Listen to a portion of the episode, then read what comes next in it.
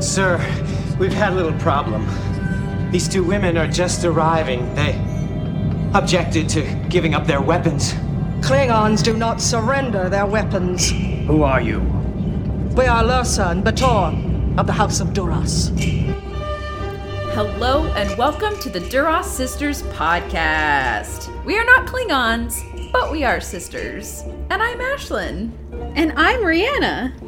Today we are here all shiny and new because it's the first day of a new series. Woo woo!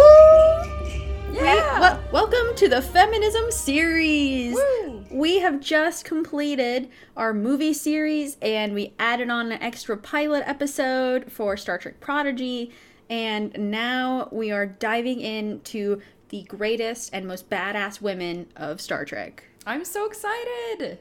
Ow, ow! And of course, today we will be starting with our feminism in Star Trek the original series. Yeah, we are going right back to our old ways, which is starting through in the beginning, and then, you know, we'll go on to Next Gen, DS9.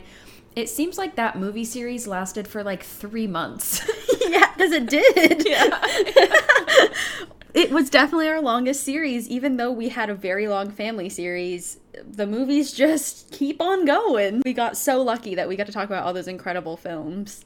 Yeah, it was so much fun. But I will admit, I was missing diving into the more niche aspects of these episodes and of like all our favorite characters. And so I am really excited to get back to this format that we have. Even Rhianna, our pre talk before the podcast, we are like putting the women in order and like riding a bike. Yeah. Well, and I found myself having to hold back when I was watching these episodes because we're not talking about the entire episode anymore. It's like, cause with the movie series, we got to talk about the entire movie. And now we just get to talk about the women. And so that was really interesting. I had to refocus my brain and be like, nope, you can't talk about like politics right now. just the women. Hold it in. so, Rhianna, this was your choice. You know, we our, our listeners should know that we trade off between the two of us to see who picks the next series. And so, Rhianna chose feminism, and this is a series that you've been wanting to do for a really long time. You said, "quote It's your destiny series." Um, Yes. And so, tell us a little bit about that, and then also dive into what feminism means to you. Great, great questions, Ashlyn. So I remember when Ashlyn and I were driving in the car, we were heading to Oregon when we sort of started thinking about this podcast as an idea. Um, we had a wedding out there. Ashlyn was doing an opera production out there. And so we just were like, you know, it would be so fun if we started a Star Trek podcast. And so on that trip, and then subsequently when we would go hiking in the mountains in Colorado, we would just start pretty much brainstorming. So I have a notebook that has like pages worth of Duras Sisters ideas.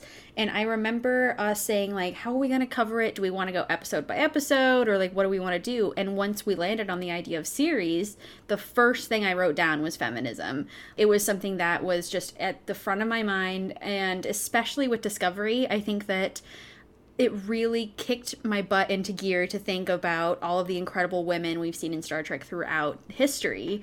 And of course, starting with a legend like Nichelle Nichols. And so I just, I, as a massive feminist myself, I really think it's so important that we highlight these incredible women because so much of Star Trek is very male centric. I mean, most of the captains are male.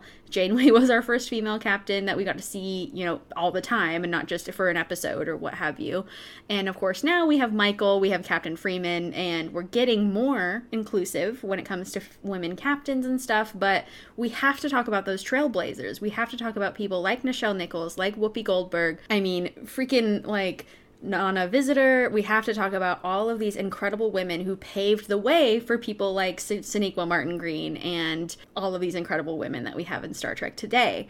And so I think that feminism is kind of a tricky topic to talk about, particularly because it gets a bad rap, honestly, a lot of the times. Particularly when I was in high school, I remember I joined a feminism club and I posted a picture on Instagram of me holding up a sign like, I am a feminist because, and it was essentially, I said, um, like, because I believe that women deserve equal rights to men. I got a lot of flack on Instagram actually. People were really surprised that I was a feminist, which is kind of weird to me because I'm like, well, I'm a woman who wants equal pay and equal opportunity, but I'm also a white woman, so I understand that I already have this white privilege. But I also know that like being a woman is still difficult no matter your race. It's just there's these intersectional difficulties that I think are so important to talk about. And so I think as I grew as a feminist, I started to realize the intersectionality of feminism and how important it is to not just talk about white women and talk about Susan B. Anthony, you know, who is a definitely amazing fe- feminist trailblazer. It, so important to talk about, but we can't talk about Susan B. Anthony unless we talk about like Sojourner Truth, you know, and like black women and women of color who were doing this way before white women were. And so I just think two, we have to bring into the conversation every single type of women. We're also, you know, I think so often trans women are left out of the conversation when it comes to feminism because of body parts. It's so ridiculous. Like if you don't have the the quote unquote correct autonomy, then you're not seen as a, a, a part of the feminist group. And so feminism can get really caught in the crosshairs of like what people believe feminism is and it can become a kind of gatekeeping or a not inclusive space. And so with this series, I wanted to make it as inclusive as possible, but understanding that I'm coming from a white woman's perspective. And so I want to say in advance, like I and Ashlyn and I are going to try our hardest and we're going to do our best to speak on each culture, but also know that like I do not want to step on the toes of black women or of people of color, women of color, trans women as a cis white woman, I don't have their perspective, but I still want to champion and talk about these characters in Star Trek and how essential they are to this discussion. And so I just think it's so important and something that Star Trek does actually talk about sometimes. We are going to be talking about, you know, in Next Generation, there's an episode where a person who is identifies first as non-binary realizes she identifies as female. And so there's just these different times where like we have to bring in people into the conversation so it's not just about white women. And I'm just really excited to talk about this series because I think Star Trek obviously has a long way to go to be fully equal when it comes to feminism but has done amazing things. Yeah, so I mean, this is my long way of saying that, like, feminism is definitely a part of who I am. It's something that we grew up in our household feeling really confident about. I remember our dad was like very much calls himself a feminist. He has three daughters, you know, and like he understands that women don't get the same rights as men and don't get the same opportunities. And of course, our mom, I have so we have so many incredible women figures in our life. Our grandma is just an incredible source of power to me, and same with my mom, our Moogie, and my stepmom, and like we just have such these strong women in our lives, and I really wanted to sort of, you know, champion all of these incredible women on the screen and off the screen. So Ashlyn, how do you feel about what is your sort of journey with feminism and how do you feel about how it interacts with Star Trek? Well, thank you for saying all of that. Beautifully said, as usual. It feels good to be back in a uh, I don't know, like a really meaningful topic, you know? Yeah. Um, so, my journey with feminism, I honestly didn't know what it was until I was in high school. And then I, I think I was in an AP Lang class, which is like my junior year, which is just, you know, obviously not about feminism, but we were reading. Mm-hmm a Joyce Carol Oates novel, mm. I think The Falls, and it happened to come up, and we had a discussion about it in our class. And I thought it was so confusing why feminism had such a negative connotation. Mm-hmm. Um, a lot of the guys in my class were very hesitant to say that they were feminists. Mm. And my teacher brought up the definition of feminism, which I'm going to read to you all now. It's literally the advocacy of women's rights on the basis of equality and the sexes mm. and that's it. yeah. like, period. That's it. And I think the connotation that it has built over the years is that feminists are women who want to kill men or, or burn bras. To, I mean, I feel like burning bras is fine. yeah. bras are boob cages anyway. yeah. Bras were created by men. Like, yeah. so they wouldn't see nipples. It, I don't know. There's like a whole war on nipples I don't understand. Um, yeah. but yeah, so I think especially in the era that Rhianna and I were growing up, um, which is funny to say because we're still very young. Um, yeah. But I, I mean, for perspective, I was a junior in high school in like 2013, mm-hmm. and it, it did feel like being like saying feminism was kind of a dirty word. But if I said something completely the same, like if I said, "Oh, I believe in rights for all women," or they Yeah. wouldn't come at me, you know. Yeah, that's Um, not radical, but I guess feminism is. yeah. So I I want to just put that out there and set it aside. It is like we don't want to kill men. um, No. We don't want to like take over the earth and like use men as baby makers. Like no, we just want to have equality for women of all colors, all races, and that's it. Just for half the planet to have the same rights as the other half of the planet. Yeah, Um, pretty simple, folks. yeah, exactly. the more I've gotten older, and especially going through college, and then I, I think culture has, at least in the United States, has started to shift a little bit where I don't really think of feminism as a dirty word anymore. I don't think it has that same kind of hatred. I think as a country, we're shifting more towards like racism is has kind of like really come to the forefront. Um, Once again, sexism yeah. is i mean as always racism is always there but i feel like it's more on people's minds now than mm-hmm. sexism. That's not to say that any problems have been solved at least in my spectrum. Star trek is a place that i feel like for the most part a pretty good example of what a future would look like with true equality for everyone Mm-hmm. now the original series is maybe not Right. this was the first time preparing for a podcast that I was watching the original series, and I was like, "Oh, oh no!" Cringy. Yeah. yeah, because I think when you're watching it not through this lens, you know, when you're just watching it to enjoy or watching it for the sci-fi or for the campy goofiness, or what I normally watch for, which is like Kirk and Spock, sh- like and shipping them, it's easy to overlook this type of perspective, and so I think it'll be really interesting to get into these characters and talk a little bit about it. And I also want to say that, you know, as Rhianna mentioned, we are both white women. And so we do not, absolutely do not understand the perspective of uh, women from other races. In the meantime, it's going to be Rhianna and me talking about Star Trek. Really quick, Ashlyn, mm-hmm. one more thing I want to say too is like, you know, call us out if we, if you feel like we're not representing your identity as a feminist. You know, we want to be as inclusive as possible, but we know we have these blind spots. And so I just want also you all to feel like this is a safe space. And anyone who feels left out of the narrative, please come ton- contact us. And we want to hear your stories. Yeah, absolutely. We had people, um, we've done corrections in the past. We've gotten emails. Um, I remember, oh God. Oh, I The Dragon Ball one? Oh yeah, or the Dragon Ball one, and then also like I learned about some war crimes that happened in World War II that I didn't think happened. It was Yeah. it's really tragic. So please fill up our inbox with um, any requests you might have. Uh, in the meantime, just to lighten it up a little bit, we do have a wonderful shout out from Strange New Pod's own Julian. He just listened to our podcast last week on the pilot of Prodigy that we did with our little sister Gabby, and he said that he really liked it. He thought it was really cool to have her on. So thanks, Julian, for the shout out. We also want to do a quick shout out to Strange New Pod in general because they are having a fantastic lineup in the next two weeks because they are hosting a Picard week.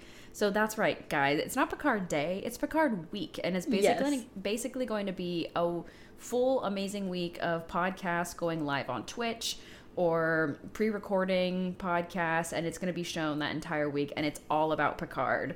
And we are very honored to be a part of Picard Week. We are going to be talking about Picard and diplomacy. So we're going to be talking about Picard's best and most epic speeches and episodes where he had to really just bring out the big liter or big guns verbally or i guess the big word guns no that's wrong he had to bring out the big guns when it comes to diplomacy and you know picard is one of the best at it so we cannot wait to talk about that. And we will actually have julian on as a guest on our pod for his pod. so it's going to be amazing. It's gonna be a strange new pod, Rhianna.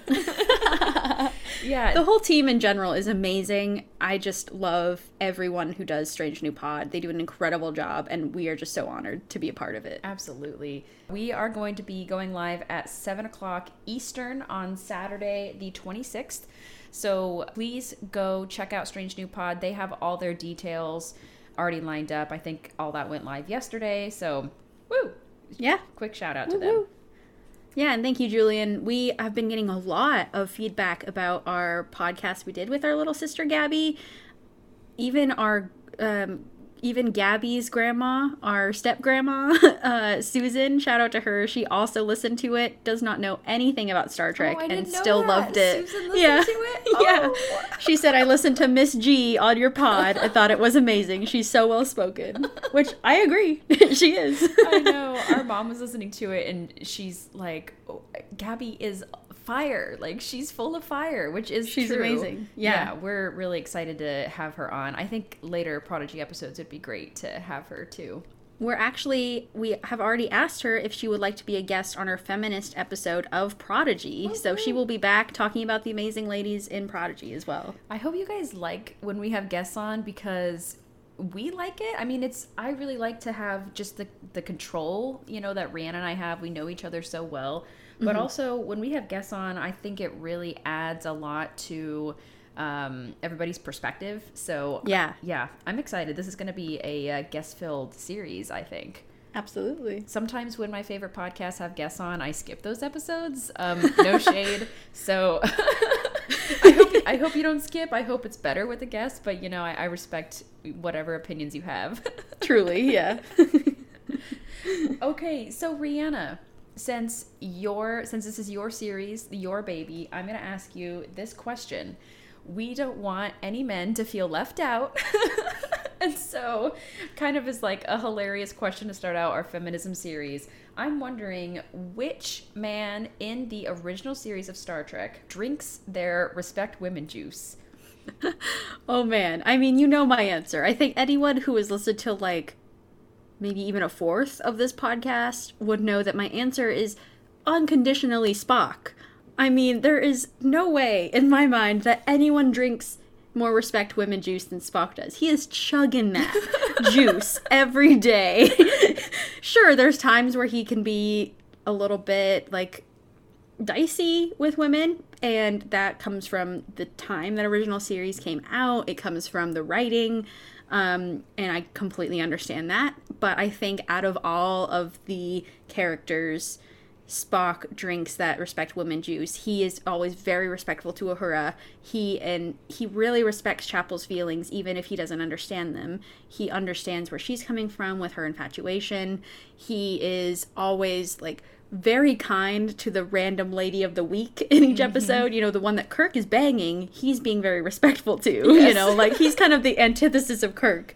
And I just really appreciate that about him. I think true in this is true in the movies as well. Saavik, he is so respectful to her. He gives her these chances to prove herself and to show her worth, uh, particularly her being one of the first female Vulcans in Starfleet. It's just all incredible to see that the way he really listens to women as well, you know, and he gives them the time of day.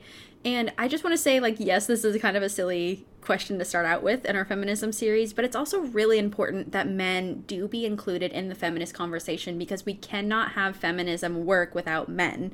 This is the thing, is it's like the same thing with any sort of race relations, if we're going to be better as humanity, we need the more privileged side to stand up for those who have less privilege. Like, white people can't just sit around and do nothing about racism because they have the voice and they have the power. So they have to stand up against racism. Same thing with feminism. Men have to be with the women because they are the voices that have more power and have more, like, weight to them. And so it's so important to include men in this conversation because I think that every man should be a feminist if you have a mother, if you have a sister, if you have a grandmother. Even if you don't, people say that a lot, you know, Mm-hmm. like if you think about your sister or your mother or your grandmother, but you shouldn't have to think about them to No. want rights for women. You shouldn't. That's the thing. It's it's mostly my way to get to other men, but also then men using that as an excuse to only treat their mothers and sisters well, but not the average woman on the street. They're still going to catcall. They're still going to,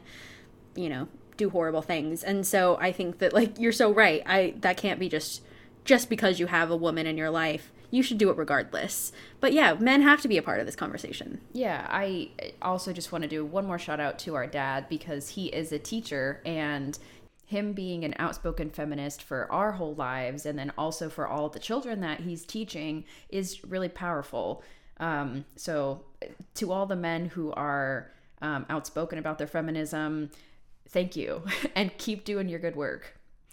Yeah, you have to essentially. So Spock is a great answer, and he's really like the best answer for the original series. Yeah. Um, I am gonna uh, do a curveball, and I'm gonna say Scotty because nice, Ashlyn. I, I mean, it's kind of by process of, of elimination. Um, I feel like Sulu barely interacts with women except like in Mirror Mirror. Um, McCoy and Kirk are kind of eh. Um, s- yeah, super eh. Uh, Chekov is eh. Um, so kind of by you know, I I know that Scotty religiously loves his ship and and she's a woman, so um, no. Can't can't disclude Enterprise in this conversation. Yeah, exactly. But I genuinely think that Scotty never does anybody wrong. He's just a good person who's trying to do the best he can. And when he's interacting, like, sure, he might think like a woman is attractive or something, but he's not aggressive about it. He is very respectful to women. And so I'm uh yeah, I'm doing a little Scotty shout out today. He, he I don't I don't think he's chugging that juice the same way that Spock is, but he's kind of sipping from his respect woman glass. Yeah, like he trains off with his brandy and his respect women juice. Oh, I think he pours the brandy in the respect women juice. yeah. Yeah. So, Ashlyn, would you mind telling our listeners which episodes we watched this week to prepare? Or would you like me? I have it pulled up. I got it. Oh yeah. Okay, you guys ready? So I'm I'm back to Wild and Ashlyn. I'm just gonna read any episode in any order I want. Um, Welcome so- to the chaos. Welcome to the chaos. Um, okay, so we watched. Um, I'll just say like to prepare for Chapel, who we're going to talk about first. We watched What Little Girls Are Made Of, The Changeling, and Scenes from Amok Time. And then for Yeoman Rand, we watched Charlie X. For Edith Keeler, we watched City on the Edge of Forever. Saavik, we saw some scenes from The Wrath of Khan and Search for Spock, obviously. um, I'm sorry we didn't watch the one minute from Voyage Home. oh, Lord. Um, Jaylah, of course, we watched some scenes from Beyond. And uh, DC Fontana, we watched Friday's Child for DC Fontana. And then for Uhura, we watched Mirror Mirror, Charlie X, The Lorelei Signal, and Once Upon a Planet from the animated series of Star Trek.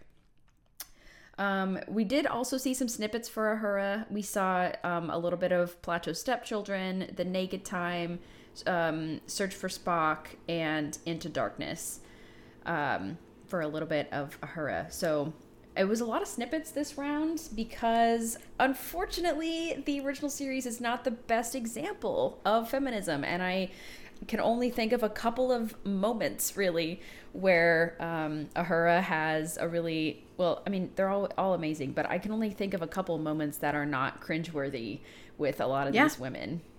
I know. It was honestly making the feminist list for this and for Enterprise was the most difficult. Yeah. Which I just find baffling. But um, I mean, I'm not that surprised about TOS, but I'm a little surprised about Enterprise. Um, but anyway, yeah, I think that it is interesting to see, like, you know, what sort of snippets we can get from feminism in the original series. So without further ado, are you ready to dive in, Ashlyn? I'm ready to rumble in honor of the Super Bowl that just happened. I'm just thinking about the rumbling, so. Oh, also happy Valentine's Day. It was yesterday. Like we didn't have anything happen, but just No. just letting you know. Yeah. okay. we love you all. Yeah, we do. You're all our Valentines. Yeah. Um, okay, so Rhianna, let's talk about Nurse Chapel. Yes, let's talk about Majel Barrett first of all. Okay, amen. I think if we're gonna talk about Nurse Chapel, we got to talk about Majel. She is the mother of Star Trek. Absolutely. Period. Um, Ashlyn, I know you're kind of our resident historian. Do you have some like fun facts you can throw at us about uh, Majel Barrett?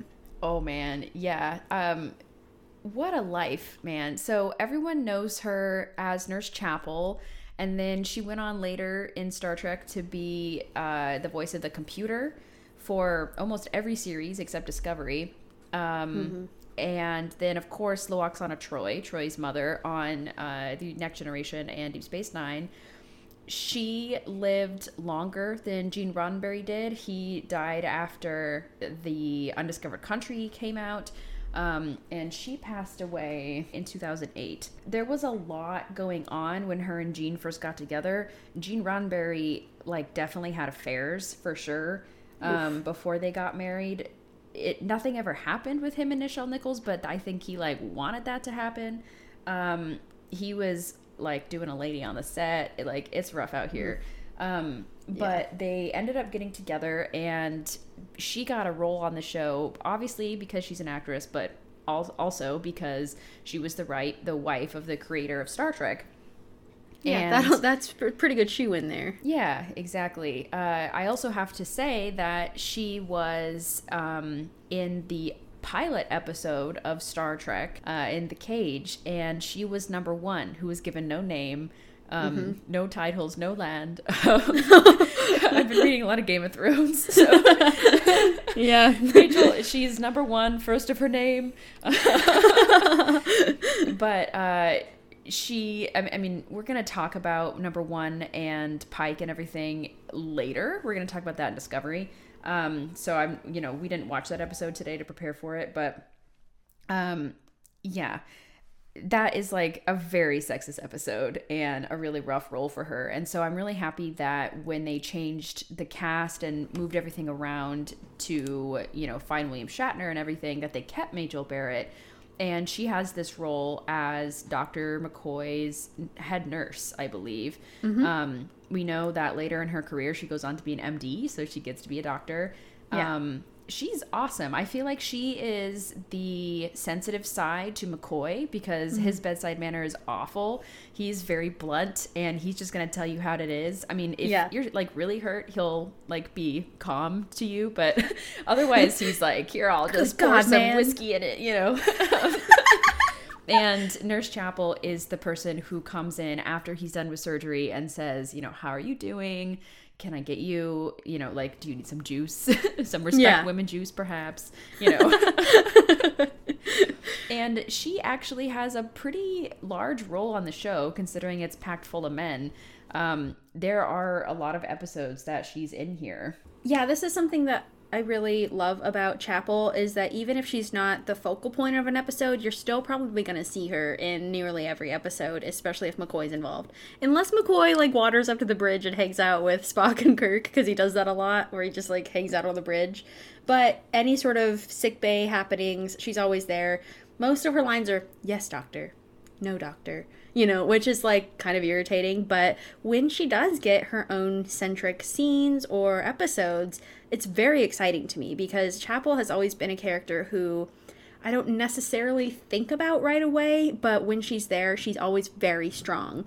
And I think Majel Barrett plays her beautifully. Like you said, the sensitive side, she gets to be that way for Uhura as well. I think she gets to be the balance. Uhura is kind of the scientific, logical, uh, like part of the crew, and then she's more the sensitive side. We know that she has this deep infatuation for Spock, which same. I am definitely relate to Chapel in this, where she's just like dreadfully in love with Spock. Like, oh my gosh, if I had to be around Spock every day, I would also be like Chapel. um, but yeah, I think that this is so cool, and you know, it is interesting because like she does play the nurse, and that is such a like stereotypically female role to play, and often what what women during that time that's all they could be. There was not a lot of female doctors. Like they could only be nurses. And that was the profession that they were sort of quote unquote allowed into since it was like a feminine profession. And so it does make sense that she has this more gentler side of her because that's also kind of a stereotype of a nurse is that they're like gentle and kind and I mean you have to be if you're a nurse like I mean I know a lot of nurses who are badass and just like they get everything done and doesn't mean they're not kind but they're like definitely more like blunt or abrasive like McCoy. But Chapel did play this softer like very like very much a nurse type position. So I always thought that was interesting but I am glad that she does get these episodes that help her to shine, you know, and we get more about her background, like in What Little Girls Are Made Of. This is an episode that I literally have not seen since the first time Ashlyn and I watched Star Trek when we were in middle school. Yeah, I really did not remember a lot of this episode, but I'm thankful that I mean, I always say this because I'm so thankful for the podcast, but I'm happy that we get to go back and watch these because whenever I'm in, whenever I have some free time and I want to watch TOS, I'm pretty much never going to go back and rewatch a lot of kind of the weird ones. No. But, you know, actually, this episode holds up more than I thought. Um, and it gives us some amazing backstory into Chapel which yes. I mean, and this is only the like seventh episode of the season, I think, in season one. So this is like yeah. fresh Star Trek, and um, we find out that Chapel is engaged. Like she's yeah actively engaged, even though I guess I don't think we know right now that he that she's into Spock. No. Um, and so yeah, this is like where the turning point happens. But uh, there's this guy. His name is Roger Korby and she so Rhianna is he like presumed dead or missing? So she hasn't seen him in 5 years. He has been she hasn't spoken to him or anything. He's been absent. So sh- turns out we learned that she gave up her career in bio research to work on a starship, to work on the Enterprise. And while she and he was doing bio research, they kind of, you know, their careers took them in different directions. They were still engaged, but then it turns out he disappeared on this planet. The ter- surface temperature is like negative three or not three, negative like 40 or something crazy. negative three is what it is in Chicago right now. Yeah. Probably. yeah. I'm like, wait, that's fine. They'd be all right. no, it's like something unbearable. And so they're not sure if he's alive or dead. Literally, she's heard nothing from him for five years, which is that's scary. That's really like a frightening place to start for her, you know? And and the fact that they're coming to this planet and she's hearing Roger's voice for the first time in all these years and you can just see the way she lights up and she's so thrilled and like even before when they're waiting to get contact with the planet, she's so nervous. And I really do like how Kirk is with her in this episode. I think that he for the most part is really caring and loving about her situation and understanding, you know, that this is really hard for her and he kept spe- he kept being like it's gonna be okay. Like i think roger's still alive you know and when they think he is for quite a while. Um it's like you know it's just so it's really cool that we get such a like chapel centric episode because like i feel like we don't get to hear a lot about her love life or her just like her career before the enterprise at all. Well and this is really the last episode we get yeah. any backstory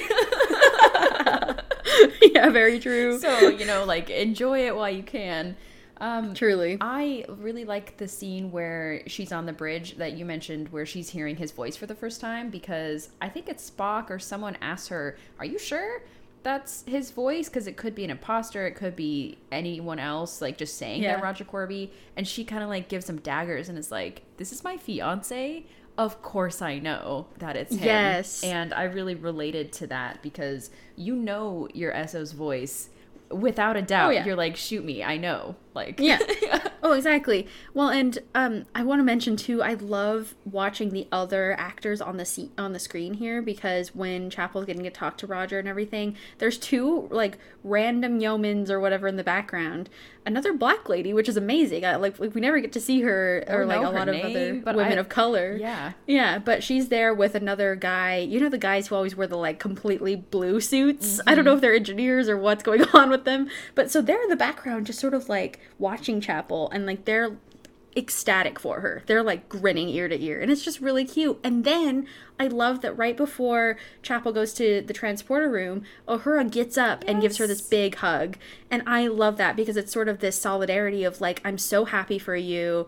And this is another thing that I absolutely adore about Star Trek is that we don't often, at least between the bridge members of the female bridge members, we don't see a lot of competition. And we don't see them having to like fight for a man or like do a lot of that sort of like quote unquote catty stuff that is seen with women a lot of the times, like particularly because women have to compete for the same jobs or compete for the same rights that only one woman can get in this you know uh, career path or whatever it may be. But on the bridge and on you know um, especially amongst the senior staff her and Chapel have such a great relationship and they really do support each other. I think that they sort of understand like we are the only women here in this like, you know, senior position. So we do we have to support each other and like celebrate our successes and our triumphs. And I just love that Uhura gets up and gives her this hug. It's beautiful. Yeah, I wrote that in my notes too because you can see her genuine excitement. Uhura is nothing but pumped for Chapel. She Yeah. like I I just relate to that so much. You know, when something good happens to your friend, you have to like leave your post and you're like, "Ah, like oh my god, your fiance is alive and you're going to see him right now." That's Yeah. like that's amazing. Incredible. Absolutely. And then Roger and Chapel meet again and it instantly turns into chaos. Yeah. like this this makes me this my heart breaks for her because this episode you know the for the majority of it we think that roger is alive. He's clearly there and he looks like roger but he's not acting at all like the man she remembers.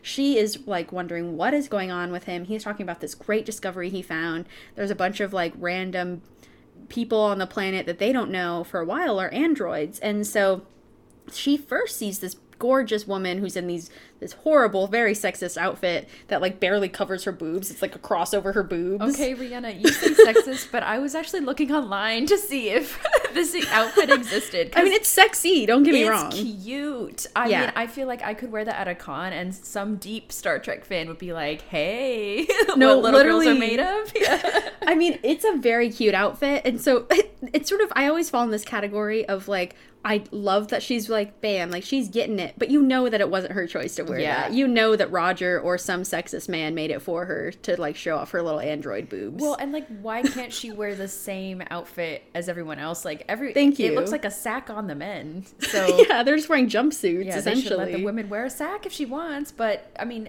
I think it's a little bit better because they're all like androids hanging out together. Yeah. and lowkey, like, she has no autonomy. The um, Yeah. android lady, like uh, Roger Korby is like kiss Kirk and then slap him, and she has to follow every command. Mm-hmm. And so like I don't it, I don't know. It's really sad and I'm glad she's an android because it's not like a human going through that, but also it's really messed up. I mean, I think about Data. If he was sexualized in this way, I'd be devastated. know. You know, I mean, so she's like a sex robot lowkey and it's except for terrible. not like i mean she wasn't built to have sex but like she was still built well and we find out like the way they make androids is by using like a human copy. So we do know that there was an andrea probably on the planet before then.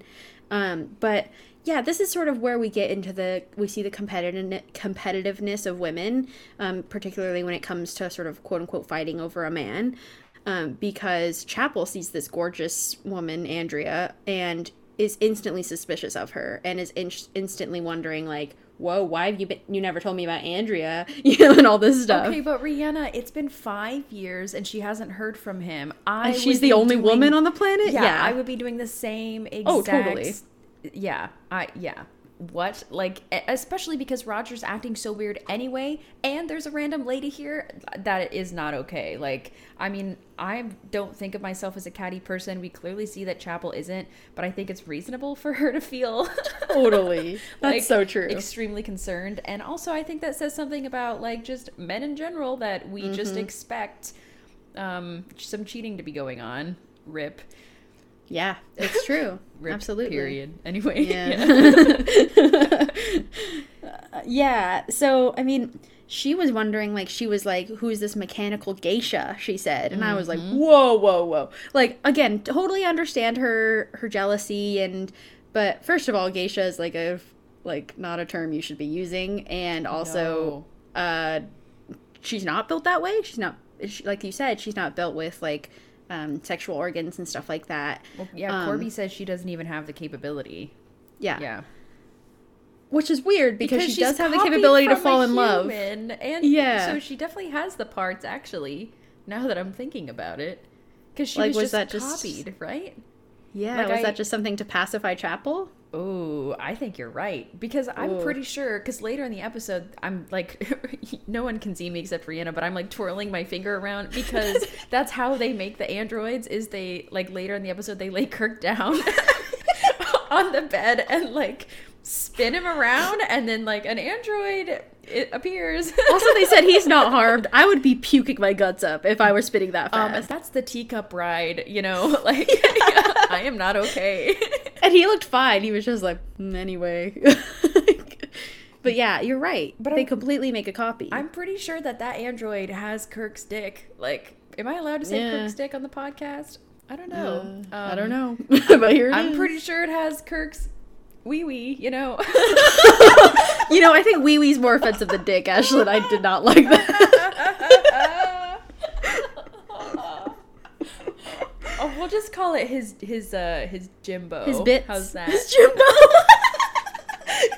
Jim Jr. well, regardless, I think it's there. You know, whether Yeah. or not it's functional, who Sure. knows? That's true. It could just be like there but not functional. Wow, Rhianna, okay. I mean, I didn't expect to think this, but Yeah. I, I think Dr. Korby was straight up lying to Chapel. Mm-hmm. I think because one, he's trying to get her on his side to this like essentially plot for immortality. Um, It's and also to, like and also to- androids for all. yeah, yeah. like he wants the androids to run the universe. He's kind of like a lot of the androids in Picard. Um, is this where the uh, the prophecy came from? Perhaps Ooh. is he just exactly. following the path of his android ancestors? Oh, I mean, we don't know who this mysterious the one is or whatever that created them. But anyway, that's for a different podcast. Yeah. Well, and obviously, since we have and well, I don't. I'm just gonna say it because I have to. Yeah. Um, even though it's not about feminism, we do have androids, obviously in TNG. Soong does not take any advice from Dr. Korby. but I think it's good. I think um, it's interesting because copying is so much easier than creating yourself. yeah. And Oh, absolutely. um, no pun intended. Um, like yourself, anyway. Oh. um, and so I feel like just copying them in an Android form. I don't. I don't know the science on this. Is that easier than just like what Soong did, like building an original body? I, It's gotta be. But also, how do you even. I don't get it. How Like, I do you? literally don't Where get do it. you? Where do you? With a positronic net, like, is there one? I just don't get it. I don't know. I'm like, it's sort of just like my hands are in the air. I'm just sort of like surrendering to that. This is just the plot for the episode, you know? yeah, it's never returned to. Uh, I just had to throw it out there because Android. But um, yeah, I don't know. The whole thing's sus. It- yeah, he he's really trying to replicate everyone, and I think his goal is to like replicate everyone on the Enterprise. And then, Oh like, yeah. I mean, he said them to, slowly. Yeah, he said to slowly integrate androids into society until everyone's just an android, which again is like taking away their rights and like also it. You know, because Kirk was making this argument about how like if you take away, you know, if yes, androids can be built for good, but they can also be built for bad, as we've seen with Lore, or seen with like a lot of plots on Star Trek. And so, anyway, it's just interesting for me to see Chapel struggle with this through this episode. So we're seeing the android Kirk dress up as as biolog or as like bio Kirk, I don't know, human Kirk, I should say, and talk to Chapel. And he says he suggests betraying Roger, and Chapel says that she would rather die and this is like a huge indicator and she really is like a person who goes all into things like she does not like she like She's dramatic a little bit. yeah yeah, yeah a little bit Yeah, she you likes know? the drama, and she she likes talking about like dying for people or crawling up and dying and like all of this makes stuff like really powerful declarations. You know, Yeah. which I'm like, okay, fair enough yeah, Yeah. exactly and so i think that chapel i mean it's understandable. Your fiance you haven't seen in five years. Having to find out what roger is a android? That sucks. That really sucks. Well, here's the thing: is like her Roger died on the planet, so it's kind of revealed at the end that he was, I guess, dying from the cold or something when he like first went missing, and then this creator or whatever. Um, was it the the guy who's who's this big dude? Rook. Rook. Rook. Rock. Rook. um, is he the creator or is he just like no, another? he was. There was the people called the Ones Oh, the that created them like thousands of centuries or thousands of years ago or something. and they left this technology there. yeah, Got and it. so I guess he duplicated himself to live on Got and it. became an android. Yeah. Hmm. Well, so it's double sad for Chapel because she had her hopes up that maybe after all this time, Korby was still alive. And then not only is he dead, but she had this glimmer of hope where it seemed like maybe she could be back with him or something. And nope. yeah, that makes it almost even worse, you know, that Yeah. she had that hope and then it got taken away. And like like with Star Trek, this never comes up again. And we don't see Chapel grieving, we don't see her go through this like mourning process. It just never you know, nothing comes of nothing like you know, and I guess then she just starts falling in love with Spock. Yeah, she transfers that onto Spock. And it's interesting because obviously the two main women we have in the original series are Uhura and Chapel. Uhura is free from any man. Like there, she's not a character because she's in love with someone or because Yeah. she's actively pursuing a relationship with someone. But I feel like Chapel is kind of painted in this corner for the rest of the series where she, her character's purpose is to fall in love with Spock whenever the plot needs or to create an awkward moment with Spock and his humanity. You're so right. But the thing is, because Uhura there, it proves to me that there are enough brains in this writing center and enough women like DC Fontana, who we'll get to soon, um, that these two different types of women can exist. So I feel like this is kind of a big step, you know, Yes, for the I- 60s. I really do appreciate that about these two, in that it is frustrating that Chapel is sort of reduced to only being Spock's love interest, but I think that you're right. Like, some people do have these deep infatuations with others, and like, it's good they show it too, Yeah. honestly. Well, and honestly, like if someone was filming my life, I would be that person. I'd be that Yeah. lady who's always seeking a guy to chase. 'Cause that's who I am. Not like in a like casual sense. I'm have always been a long-term person. If I'm dating someone, it's because I see some long-term potential in them. So I I'm totally like Chapel. I mean, I think there's no long-term chance with Spock because he's gay. Um, Yeah. but you know, like she's into him and sh- she holds that crush for a long time. Absolutely, yeah. When we see this in Amok Time as well. I mean, this is one of the episodes where we get the most of ins- the most insight into her chemistry or into her infatuation with Spock, and like I love that she knows something's off with Spock. She realizes he hasn't eaten in a few days, and she immediately home makes him Vulcan plomeek soup. Like that's amazing. You could just replicate that, but no, she like takes time out of her day to make it for him. I also want to say that this is a whole season after, you know, this is the first episode of season 2 and so we're a whole like season removed from Chapel's love and um or from Chapel, you know, like losing her fiance fresh in, freshly. Yeah.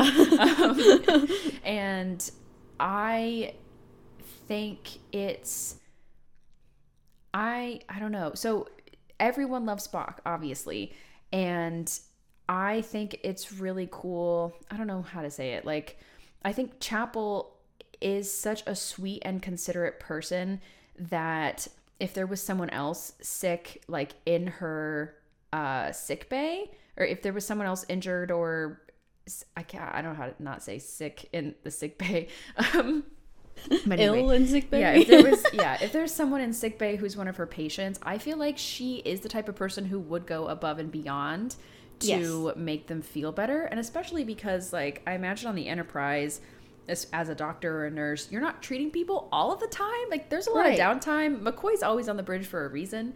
Yeah. Um, it's because there's not much to do unless Right. like there's heavy casualties for some reason. Yeah. Um, and so Chapel definitely has that time to invest in her patients. And I think she is one of the only people who notices what's going on with Spock. And besides McCoy. besides but- McCoy, yeah. Yeah. Um, Kirk isn't really, I mean, he's like kind of noticing, but um, like most of his other crewmates are just not him paying him any attention. And so I think it's amazing that Chapel goes out of her way to make the soup. Poor Spock and his Pon farr, it just throws it at her, and it's really sad. Yeah. I know, and like it is nice though because he does apologize to her later, and he they do have this scene where, like, she comes in to check on him essentially, and he's like, you know, feigning sleep or just not not sleeping or whatever, and so he notices she's there, and they have this discussion about her love for him, and it's very painful, you know, mm-hmm. because she knows that this is like I think that she knows on some level this is never going to happen, you know, and so she keeps it as close to her chest as she can. But she's kind of obvious about her love for Spock, and Spock being as insightful as he is could definitely tell. But I think that like they do have a good discussion about it, you know, and um, not necessarily clearing the air because Spock is too like in the Pon farr haze. He's you know to to really uh, be able to actually have a good discussion with her about it, but it still allows her, I think, to have a little bit of understanding that like this isn't Spock being in love with me. This is Spock going through whatever he's going through, you know. And so I think it is though a little devastating when they're on the bridge and he says that is T'Pring, my wife, you know, and you can see Chapel's face just fall. Yeah, yeah. Like not only, not only is he not interested in me, but he has a wife. Yeah, ouch. yeah, That's that one's gotta hurt. Chapel just can't get a break. No, she she can't. And like I think that yeah, it's just frustrating for her obviously. Um but I don't know. I think that like they do and like he at the end of that scene in when they're talking in Spock's quarters, Spock does say like would you mind making me some of that plomeek soup? You know, as sort of a olive branch.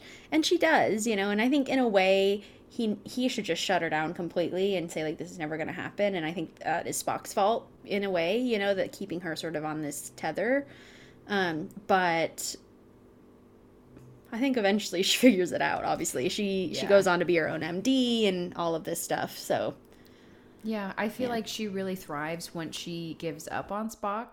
Um, but also that's because the times are changing, like, you know, as we get into the movies and everything. So, yeah, I'm, I'm just happy for her. I'm happy that she, we assume, eventually finds happiness. I feel like in the movies, we just get like random cameos with her.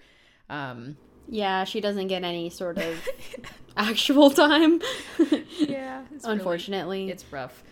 Um, yeah, and I, I know that we're going to talk about this when we talk about Uhura, but I do want to mention the scene in The Changeling where she does have to literally re educate Uhura from like scratch, essentially. Like she has to teach her how to read. And like you were talking about, just her unending care and patience for her patients is amazing. And it's absolutely so beautiful in this scene. This has always been one of my favorite chapel moments is when she is like, Good job, Lieutenant. Like, good job, Uhura. You're doing amazing. You know, when Uhura gets the sentence right or whatever, she's like, sound it out, you know, and it's just incredible to see her capacity for love and patience for people and how, like, sh- you're right, she will go above and beyond for the people she cares for.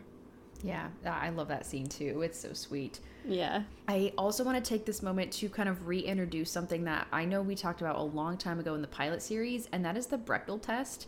Um, Yes. And so essentially, uh, that is a test that you can put onto TV shows or movies or really any kind of media. And the criteria for passing the Bechdel test is that at least two women are featured.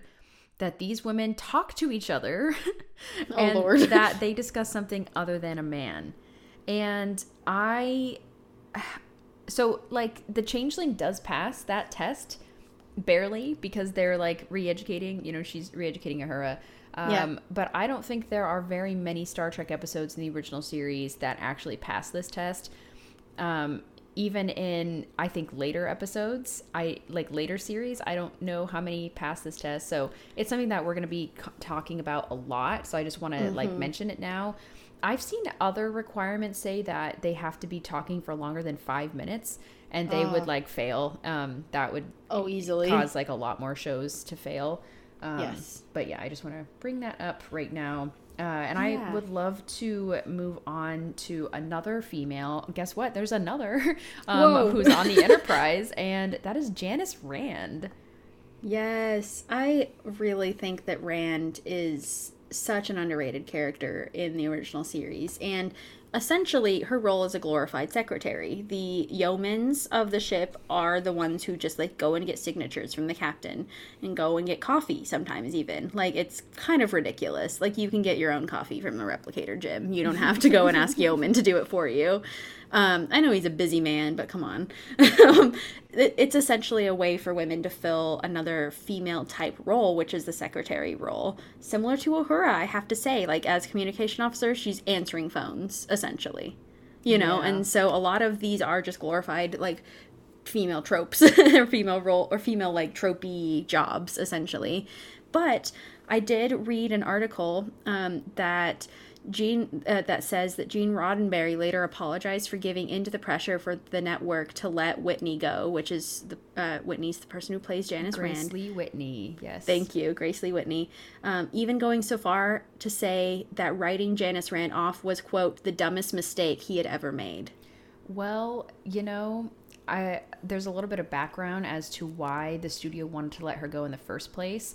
And it's like a little heartbreaking. She was sexually assaulted by a crew member or a staff member on the set of Star Trek, and she reported it. And she didn't say who it was, but she said that this happened and um, it's not okay. And, you know, she essentially was asking to have that person removed from Star Trek, and Sure. instead she was removed. Um, and so it, I, Rhianna and I didn't really want to talk about the man trap in the scene, you know, where um, uh, she's cornered by uh, Evil Kirk, but like it's even more horrifying that that happened. Uh, they like had that scene happen, and it mirrors her situation so closely. Um, and so I think it's really um, big of Roddenberry to say that he wished, you know, it, that it was a huge mistake to let her go because it damn well was a huge mistake to let her go. Absolutely. And to silence her essentially on this issue.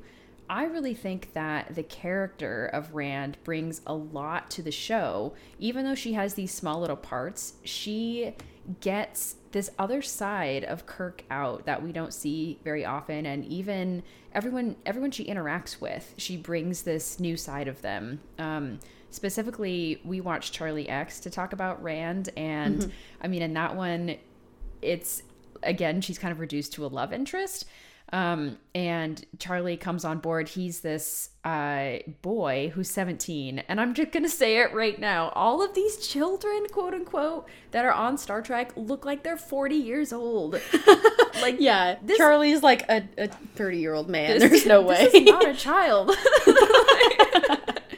There's something weird about that. Like even in the Twilight Zone, all the kids look really creepy, and I don't know if It's it's, probably the like- makeup or what's happening. yeah, or perhaps they just didn't want to hire child actors or something. I don't know. It's weird. Charlie is weird. No offense to Charlie because he's like magical, but he has these abilities. no, he's very weird. I, I agree. Um, but he sees Rand and instantly he's taken with her. I also want to say this is the first woman he's ever seen. He has a Son Goku moment in Dragon Ball where, like, uh, a kind of similar situations a little because Charlie, like Goku in Dragon Ball, um, grew up only around men and never saw any other gender. And uh, both are very surprised when they realize, oh, this is a woman. I don't know what that is. Um, I didn't know there was like other genders. what is woman? Yeah, it- yeah, exactly. He looks. Uh, Charlie looks at the transporter engineer and is like, um, "Is that a woman or is that a girl?" No, he says, say "Is that a girl?" yeah. Which is even. And Kirk worse. says that's a girl. Yeah. Ugh. that is one of my biggest pet peeves in general is when um, women are girls far longer than men or men or boys. Yeah, it's true. irritates the, the, the you know what out of me. But um, really quick, Ashlyn, I just pulled up an article from the Mary Sue, Mm-hmm. and they did a Bechdel score for each of the Star Trek series. You want to hear TOS's percentage? No. is it like one?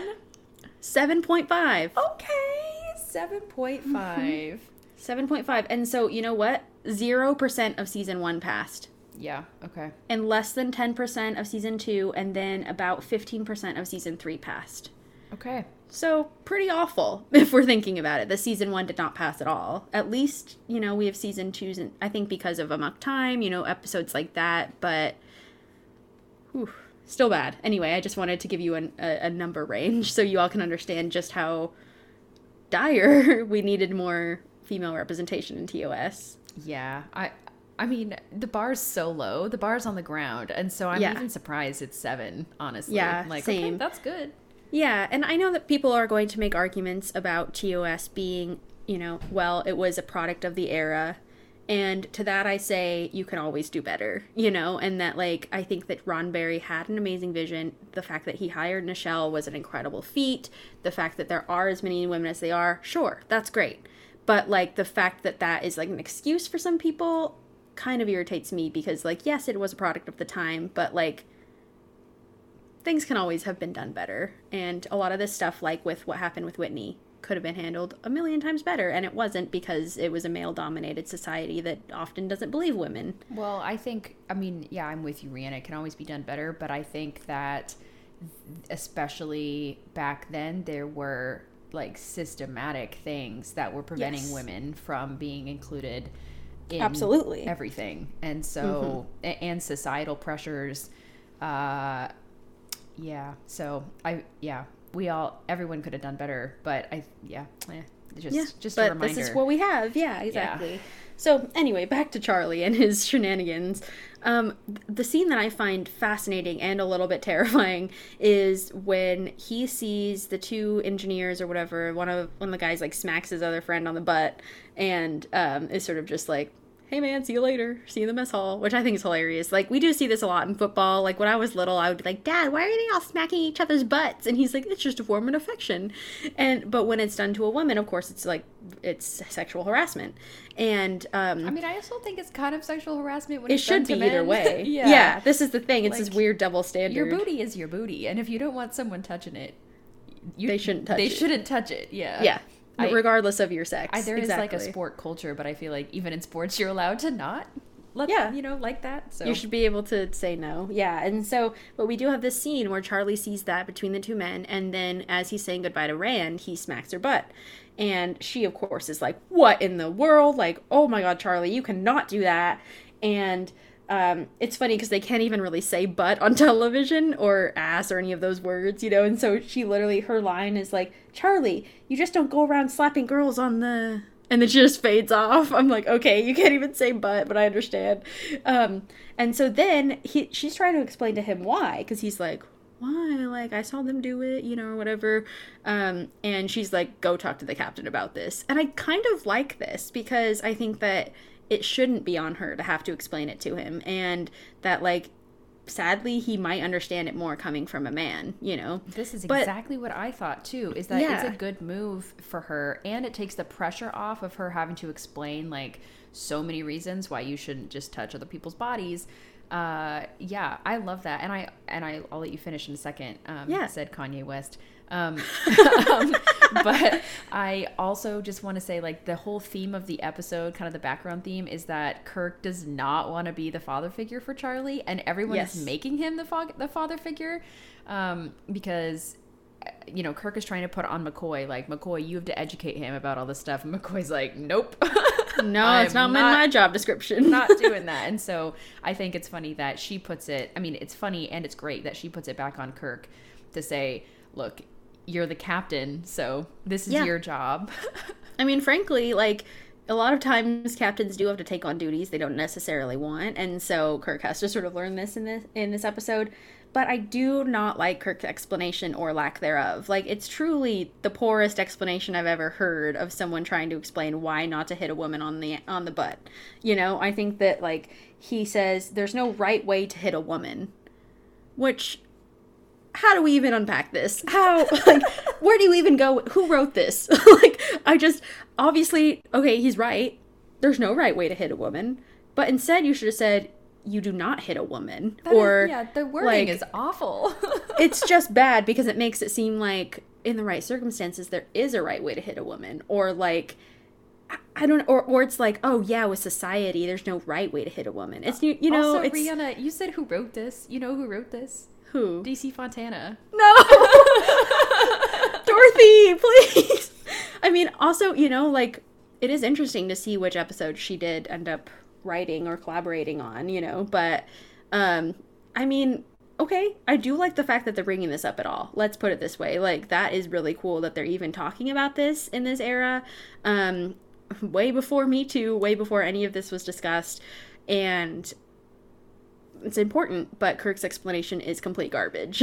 Yeah, I I mean, obviously it's the time and that's why it's terrible, but also Yeah. I think Kirk genuinely would be terrible at explaining this even if this Yeah. was in 2009 and we had a more modern Kirk.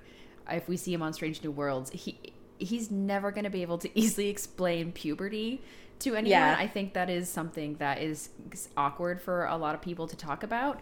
Mm-hmm. Um, and so I do give him a little bit of credit that that's really not his character. It's not McCoy's character either. Mm-hmm. No. Um, I think Spock would do the best job describing it, but also he's not a human, and Exactly. puberty is different for Vulcans. We Very different. oh Lord.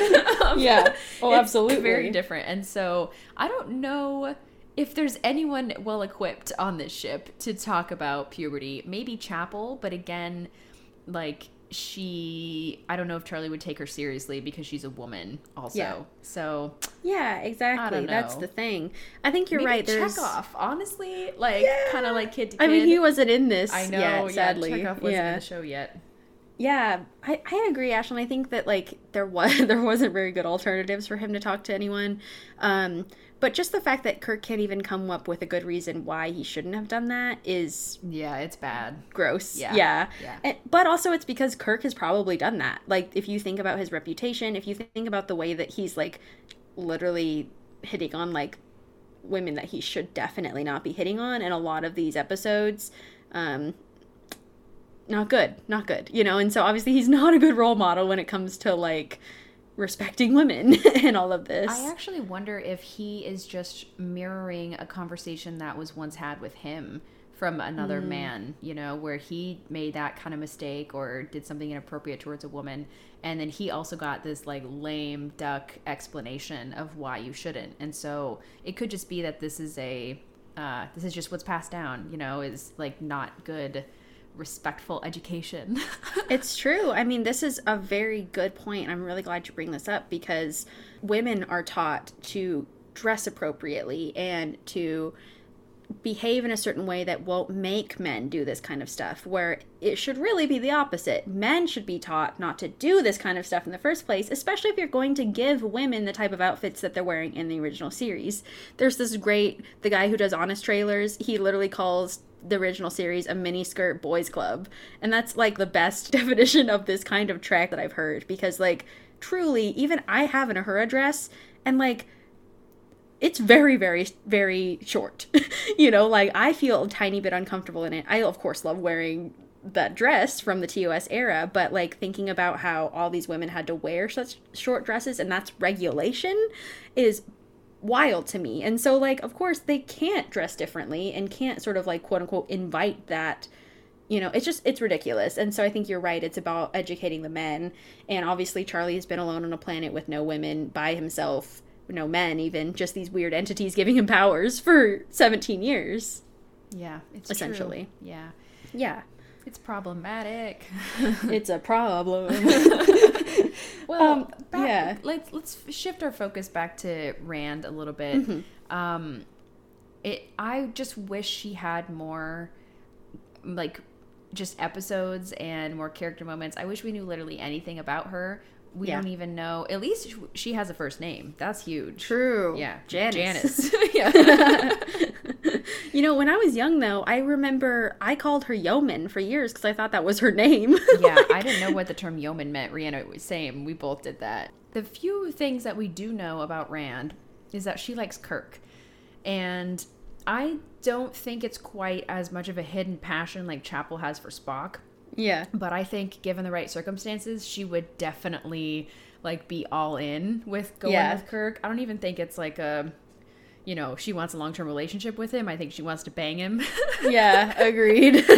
we see that a little bit in the episode Mirai, um, Miri. at Miri, where uh, she it's I think it's like kind of a like a secret sort of, but everyone can tell type of thing. Yeah. Um, but yeah, again, I'm just wishing that she existed for a purpose other than to literally like serve him, kind of. Literally, yeah, Yeah. exactly. Well, and there's an interesting scene where, because Charlie in in Charlie X, where Charlie is really starting to like pursue Rand in this more dangerous way, and he's like. Obviously, he's underage, and so Rand is not interested, and I don't think he, she would be in general because of the way he's acting. But Janice goes goes to Kirk with her concerns, and she says, "You have to tell Charlie to leave me alone." And that she knows that look, like in Charlie's eyes, and this is really scary and something that, like, again, I just am sad that Whitney had to be sort of the person who dealt with men pursuing her that she wasn't interested in and not even pursuing but being very almost cruel about it because she says sooner rather than later I'll have to hurt him you know essentially to keep him away. And that's scary you know and I, I think that it comes from a place that like she probably has have to do this in the past because the way she's talking about it she's when she says she knows that look in charlie's eyes like she is probably used to men pursuing her in this way that is really dicey and that she's probably had to hurt other men to keep them away from her. And that's scary and i think that comes from a part of her profession like being a yeoman you know you're you're serving quite a lot of the crew and i think there's probably a lot of men who don't take no for an answer in this in in like in her experience. And so i'm just sad like you said that she has to be sort of the poster girl, poster woman for this.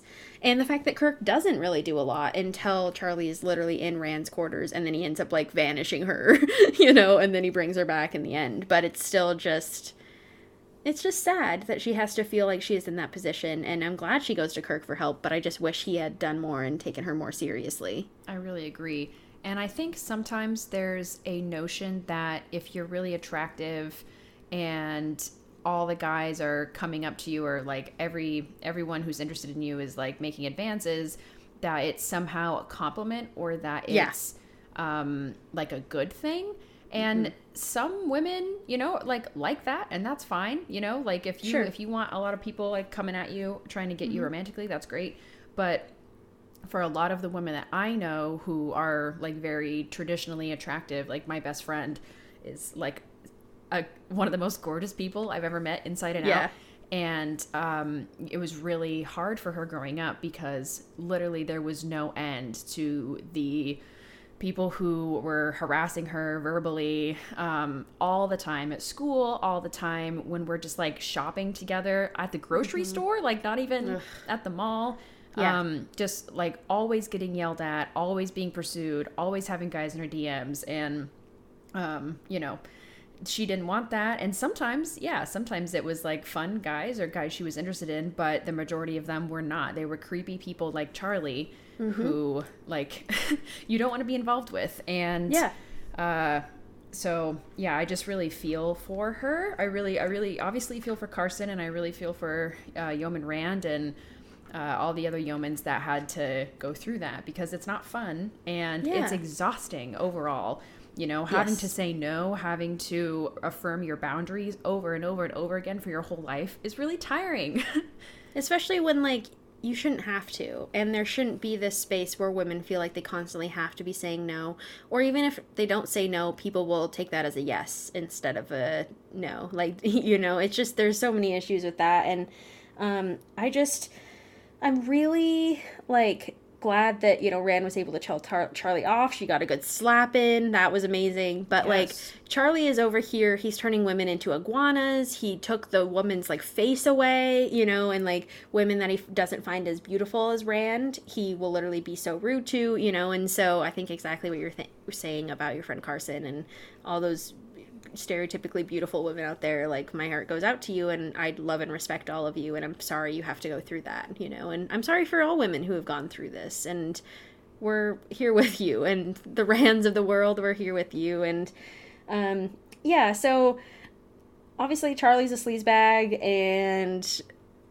I'm glad that they got rid of him in the end, you know, but um yeah, I just wish all in all that Rand got more time. I, I really do like Janice's part in the beginning where we have this beautiful scene and we'll talk about a little bit more later with Uhura getting to sing with Spock and everything, but seeing all of them kind of relaxing in the rec room and everything is so beautiful. And I think it is really telling of, of Janice's just absolute empathy for people that she does still cry for Charlie at the end, even after all he did to her. She's still her and Uhura are both emotional about what happened to him. I mean, he truly was manipulated by the, this race and you know and he had no experience with humanity and so she does feel that that she's very empathetic and I really respect that about her because it's hard being an empathetic woman. You get a lot of flack for it and it's exhausting. So Yeah, Yeah. even I felt bad for Charlie at the end of this episode, and he's the type of person who like pees in his respect women juice. Um, Oh god, yeah. so like it's hard to have any empathy for him, but when you see him like pleading for his life, it's kind of um Whoa. Whoa. Yeah. Absolutely. kind of whoa. yes. Um, I want to spend a little bit of time talking about the women who are not on our main bridge crew, who aren't regular uh, characters on Star Trek, and probably the most iconic woman of the original series is Edith Keeler. Course, is in the season one finale, City on the Edge of Forever. She is a trailblazer in more than one way, and mm-hmm. I love her. I love her so much. I've seen this episode like a thousand times, and so I feel Yeah. like an Edith Keeler super fan. Same. Especially getting to see this episode through a feminist lens was just incredible to me because I've always seen it. Like, we talked about this episode for both our Love and Affection and our time travel series, and I feel like I cannot talk about this episode enough. Like, there's no time where I feel like it's ad nauseum, like, because there is so much to take from this episode. And to talk about all, all of Edith's accomplishments, she is a business owner. She is a public she work she's a social worker. She is a peacemaker, she's a visionary. She's also a like beautiful like she's also a like still embraces her femininity and she still is interested in Kirk and has this like you know she's she can still be a love interest but she's more than that and this is something that I love so much about her and that is very different from the rest of a lot of the women that we get in the original series is just there to serve as Kirk's love interest or as a tool for some other man's big scheme. And so the fact that she is not and she still gets to fall in love with Kirk is amazing. And I think that is something that's really special about her.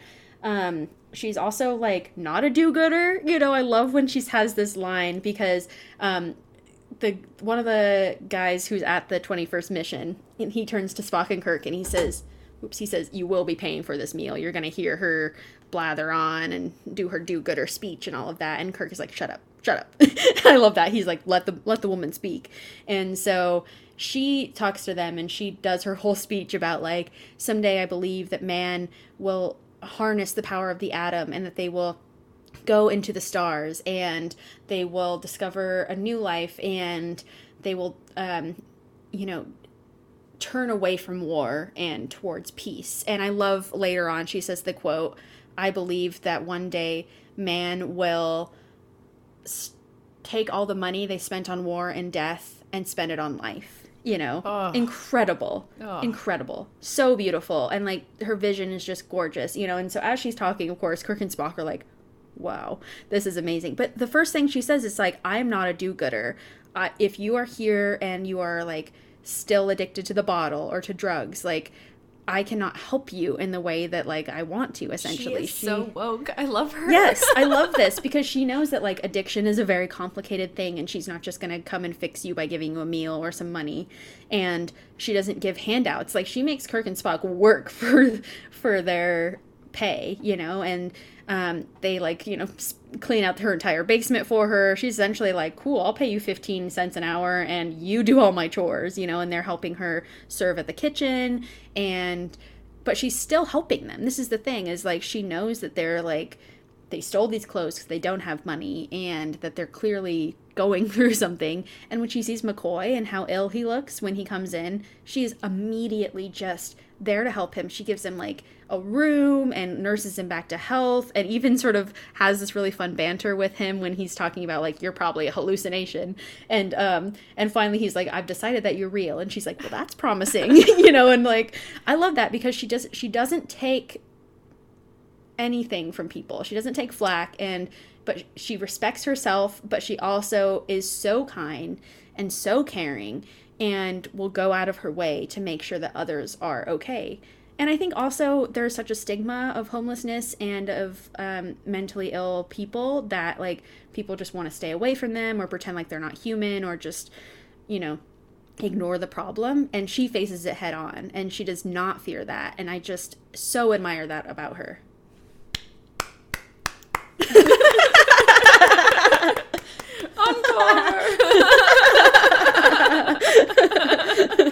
I could talk about Edith Keeler for like 20 days straight. I mean, yeah, I agree. 100% agree. I think what makes her so endearing and likable right away is that she clearly is a real person. She's Yeah. not just like some 2D undeveloped character. She's alive on the page and yeah, I think that Joan Collins does a fantastic job of playing Edith Keeler. She is someone, I mean, like I said before, who stands out in all of Star Trek as one of the best, like, one episode characters of all time.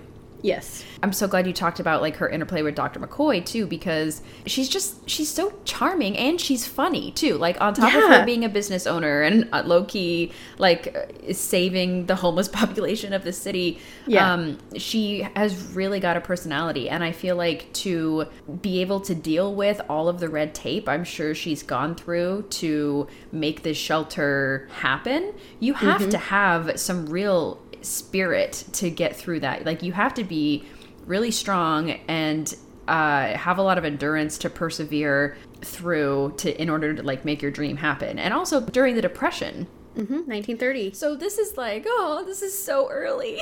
Yeah. like, oh my goodness, this is this is a really tough time to be a woman. Uh, And obviously during the depression, I think the depression does lend itself towards having someone like her step up and really help people because at that point, obviously, I don't know what the depression was like, but it seems like it's kind of an all hands on deck situation that if you have the ability to help others, you should, um, Yeah. regardless of who you are. And so I feel like maybe that was a platform for her to be able to step up and Well, secure the yeah. space for the shelter and everything.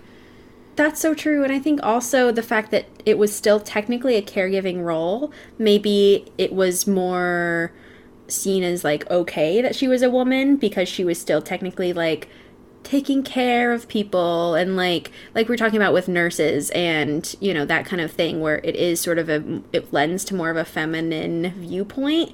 And so that's another thing. Obviously she she did her own stuff and she worked this out and probably like you said went through a lot of red tape but i'm thinking that sort of lent itself to maybe them accepting it her in her role a little bit more.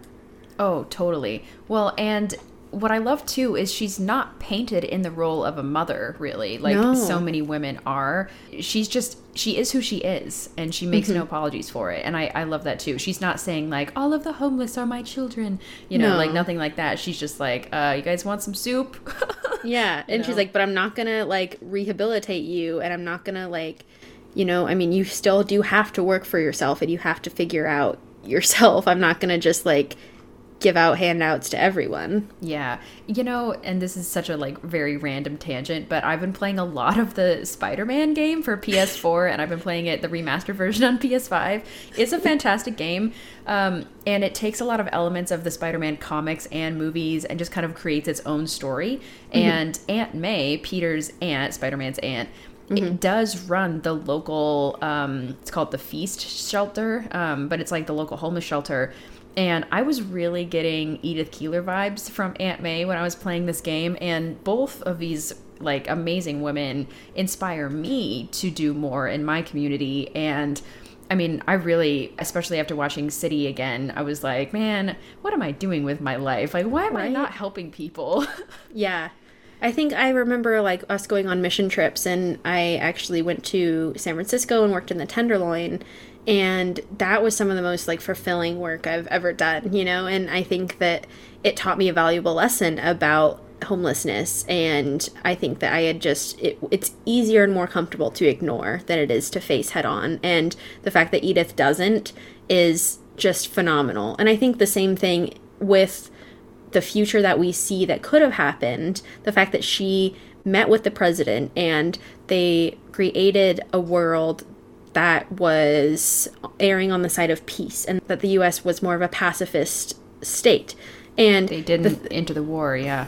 yeah, and so th- this is the thing that I always find so tragic too is the line that Spock says where she was the right person in the wrong time, you know. And so I just oh, like if Edith had been born god, 50 years later even or, you know, like post World War II era, she could have made so many incredible changes to society and created a like Starfleet esque utopian world way sooner, you know, than than what we got in the real world. And so it does it is very tragic that like she had to die before her time and that she had to die in order for the US to enter World War II when they did, and still too late in my opinion, but that's a whole other thing.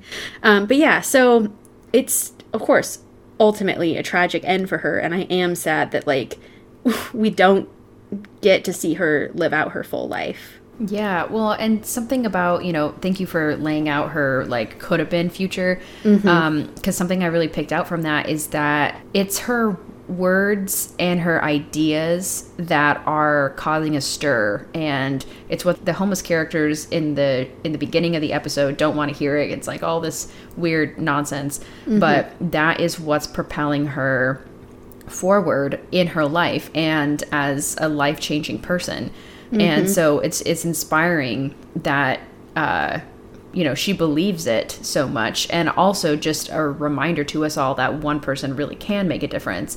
I wish we had like the edith keeler alternate universe wiki page where we could just see like all the steps that she did to like Yes. be able to like have an ear in with the president and everything. I i love her so much and she is still an inspiration to me even after 10 plus years of knowing her from this episode Yeah, and I think too, seeing her as a young kid and seeing her in this role really inspired me and lent itself to me thinking more about the world. And I love when Spock says she has fantastic foresight, you know, because she does. She really sees the future as the bright oasis it could be if we work for it and, And if we she- work hard enough. and she's not afraid to say it either that's Yes. that's what i love too because i think often i have some of these thoughts but i'm too afraid to say it out loud because i'm someone who likes being liked and Yeah.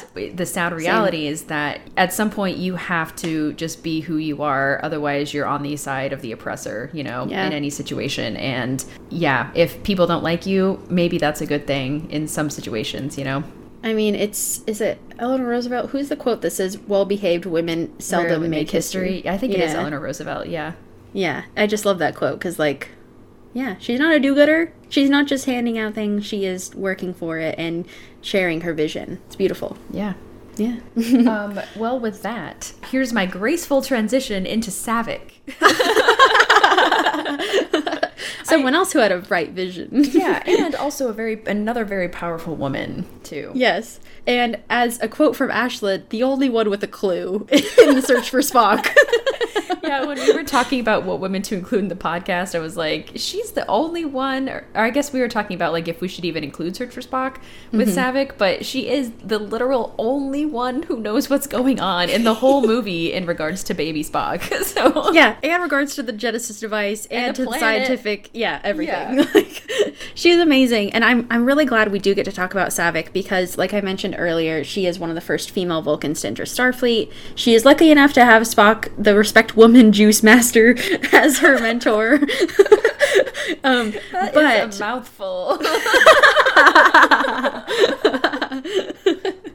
Um, but it's not just because of Spock that she got where she was. Spock, sure, gave her a good mentoring and stuff, but it is because of her hard work, you know, and like her decision to enter Starfleet, I'm sure was not a popular one. Similar with Spock. I mean, yes, Vulcans are in the Federation, but not a lot of Vulcans attend Starfleet because it's very human centric. And we see this still into the movie era. There are quite a lot of humans on that ship. There are not, not a lot of alien diversity.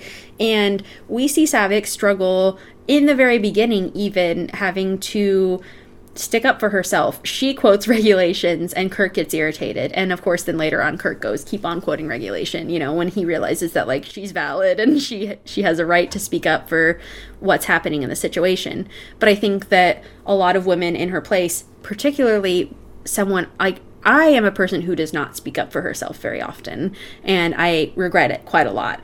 But I also don't feel like I have the voice or I don't feel like my opinion is is, is important enough to speak up or I just don't like confrontation. There's a lot of a lot of things to unpack there, but essentially like I admire her so greatly for that, that she is literally going to question the captain of the Enterprise about doing certain procedures and stuff. And this is what Spock did, and he got like, you know, he got some flack for it, but like not as much as Saavik gets. And so I like that she just keeps doing it. She's like, yeah, anyway, like you're still breaking regulation, even if I shouldn't be talking back to the captain, I'm still going to.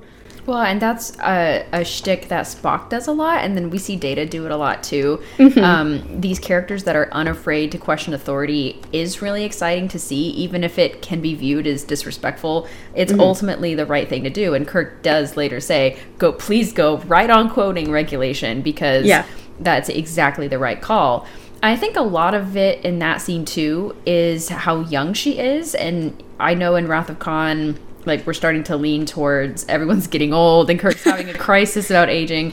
And yeah. so it's hard to see not only just like a young person fresh out of the academy questioning you, but also a female and a Vulcan. Like there's, there's so many things going against her. I think if you're a wise captain, you would value that, you know, fresh from the academy vibes. But mm-hmm. um, I think Kirk is really all about uh, his elderly crew that he has yeah. with him. He has quite a lot of tunnel vision. Mm-hmm. Yeah. Yeah, and Ashlyn, you bring up a good point because I do want to talk for a moment about being woman and Vulcan because we don't get to see this experience very often until T'Pol, which is wild to me that it took so many series for us to actually get like a, a, a main character who's a Vulcan female. But the ones we get, obviously, we don't know a lot. Um, but I want to just like really shout out Saavik in particular because she has to go into a very human centric Starfleet world, uh, you know, even the Federation heavily relies on human crew members and all of this thing that a lot of women are seen as emotional and a lot of women are seen as more empathetic and more in touch with their emotions. And Saavik has to be the antithesis of that in every way.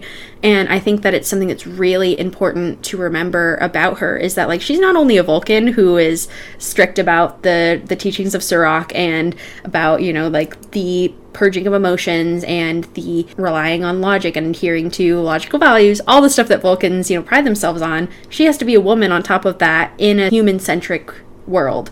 And I think that that, you know, we don't really get any comments of her being like, oh, like you should be emotional because you're a woman. But I think that she probably does face that. And I think that her not standing for that and her still being herself in every way possible, so admirable. I just love that about her. Thank you, Rhianna. I, man, if Saavik was here, she would smile. Who plays the OG Saavik? My favorite. Um, Ally Sheedy? No. Ali Sheedy. That's wrong. isn't it Ali something? Oh yeah, no. Kirstie Alley is Wrath of Khan, and then Robin Curtis is uh, Search for Spock. Yeah, and just gotta say, both of those women phenomenal as Saavik. Like I, I definitely prefer Kirstie Alley. Um, because she was the first Saavik, but like even Robin Curtis does an amazing job in Search for Spock with the very little that little she's given. That she has to do, yeah, yeah, yeah. Um, again, thank you for bringing up everything what you said about how people might be putting human values on top of Saavik or like human perspectives on Saavik when you mm-hmm. just can't because yeah. like she's a totally different species. I don't know enough about Vulcans to like understand if it's similar to humans that females are more emotional or I have like no idea about anybody's like genetic makeup or mm-hmm. hormones or anything with Vulcans. And so I don't know like if it is harder for one gender or another to control their emotions. I think even though as humans the rhetoric is that women are emotional I think the reality is that, like, I think that we've had the perspective for so long that women are more emotional and men are supposed to be really, um, you know, everything's Stoic. locked in and I never mm-hmm. cry and it's all good all the time and then both perspectives are like very unhealthy um and so i think that's what Spock faces, you know, Mm-hmm. is I mean, as a, as a Vulcan, you're supposed to suppress your emotion, and then also he's half human, and he has the you know expectations to suppress his male emotions anyway. So that's rough, buddy. Um, Mm-hmm. Yeah. Anyway, Well, I saw this very profound Instagram post, which this is our world now, where it said like the biggest gaslighting that society has done has rebranded anger as not an emotion because it they say men are non-emotional, but men tend to jump to anger before other emotions. That's certainly an emotion. You can be an emotional man when you're angry, and many of them are. And so I think that that is the like rebranding of anger to be not an emotion is where it can get really tricky and like where those stigmas start to take form. But anyway, I just think that's interesting. I just think everyone should feel how they feel, and then we don't not get judged for We for don't judge each other. You know, everyone Yeah. knows being alive is hard, and if you have It's to cry about it yeah. sometimes, that's okay, no matter who Yeah. you are. Literally, yeah, absolutely. And if you don't have to cry about it and you're going to be a, a Vulcan, good for you too. yeah. What, Yeah. Whatever you want, it's all good. Yeah, and Saavik does whatever she wants, and it's all good. I just, yeah, I do love her, and I, like we said, we're not talking about Voyage Home, but I will talk about the fact that, like, she just got completely written out of the storyline as a crime, essentially, because we don't get so many female Vulcans in general, and the fact that then she's just pregnant and gets, like, sent away is tragic. Yeah, I mean, that's a case about no money to pay her, you know? Yep. Robin Yeah. Curtis said, Oh, I know they'll have me back for Voyage Home. And they said, No, we won't. Nope. yeah. Too much money. Yeah, it- but but it is sad, and I don't I don't know if I would have liked her going back in time in with Voyage Home, like if she Sure. really had a, a place to fit in there. Yeah. But I wish we would have seen her in other movies or known how she ended up. Did she keep Spock's baby? Um, Yeah, what? what? Whoa, guys. Why don't we ever talk about this? I mean, Yeah. and yeah, okay, yeah. For those of you who don't know, she it's never said in the film that she has Spock's baby, but I believe in the novelization she's pregnant, and then in the movie the writers made it to like kind of assume that she's staying on Vulcan and abandoning her like prestigious Starfleet career because she is pregnant, which also is like, oh no, Ah, oh no, Yeah. yeah, oh no, please, no. Yeah. it's not great. So, oh, I also just want to take a second to say, not all of these feminism episodes are going to be so sad. yeah i know. I, I i've been thinking this too like it's really difficult because we can't talk about feminism unless we talk about the hardships of being a woman but also we want to deeply celebrate women and so it's a really tough line particularly in more sexist leading shows like the original series. So bear with us TNG is going to be a whole new different celebration and we can still celebrate these amazing women in TOS but we have to talk about the problematic parts because that's a part of feminism is dealing with the misogyny and the glass ceiling and all of that. yeah, we have to say it. I mean, I know you guys are listeners because you know that we're going to say what needs to be said. So just Yeah. keep bearing with us and we'll make you laugh shortly. yeah. Well, and Ashlyn, someone who actually goes towards a career in Starfleet is Jaylah from Star Trek Beyond. And I think she is essential to talk about for many reasons. The first being she's not a love interest. yeah, she's not a love interest. This is, I think, yeah, For the first time in forever, folks. Yeah. Except for maybe Lily. But she kind of is. Yeah, she's not. Jaylah's awesome because she literally beats to her own drum.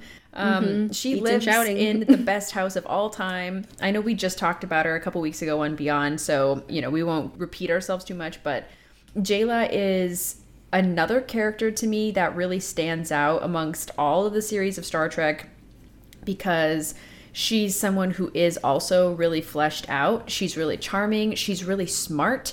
She's Yeah. great at fighting. What can't she do? Jaylah's Literally. amazing. She's been alone on this planet for a long time, and she's not just like depressed like how I would be. um, she's actively like trying to fight for a future for herself and to get this ship working and to get off this freaking planet and go home. And all her family's dead. I mean, she's Yeah. had like an unspeakable past you know like an incredibly traumatic past and the fact that she's so open to accepting new friends and uh, accepting help and then by turn helping them to escape the planet is so awesome And I just love her. I wish I could be friends with Jaylah. Same. And I think it's important to note too that while she's all these these like incredible traits that Ashlyn just said, she also is scared and okay and she cries and that's okay, you know? And I think that this is also really important is that she still is dealing with the loss of her family and is dealing with the trauma of having to like they're pretty much asking her to go back to where she was most afraid when she was a child and to to face Krall's drones and face that awful man who led all of her family to their death, you know, and she flat out refused at first. She's like, I am not going back there. And that is so valid, you know, and I think that you know, a lot of women are seen as like, oh, they're only a strong woman if they push through their trauma and they like, you know, do all this stuff and they never cry and they never break. No, women can break and cry and still push through their trauma. you know, like you can have someone to do both. And I think Jaylah does that beautifully. And she still faces those fears, but admits that she's afraid. And we just don't get to see that a lot. I don't know. I think that she gets sort of that both sides of the coin, which is really cool. I agree. Man, I yeah. love her. She's just awesome. She's just so cool, and I'm really glad that she then decided to join Starfleet. And I love it. she's like, Do I have to wear that uniform? And he's like, Yeah, sorry, you know, or like all this stuff. And um and she gets to like explore her new life in Starfleet and with her new friends. And it's just I'm so proud of her. She's doing amazing things.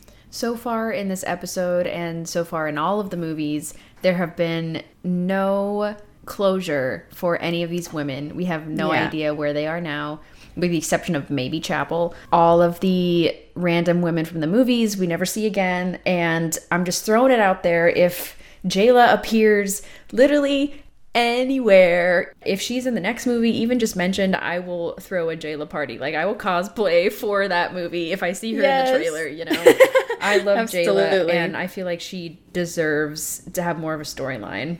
I mean, I, I would I would even love like in Picard season two, they're like back in time. I don't I don't know. I don't know. Maybe Picard's like reading a textbook and he's like, oh yes, Jaylah went on to create the transwarp fusion device. like uh, I mean, I'm I'm so here for that. yes, exactly. I'm down for anything, frankly.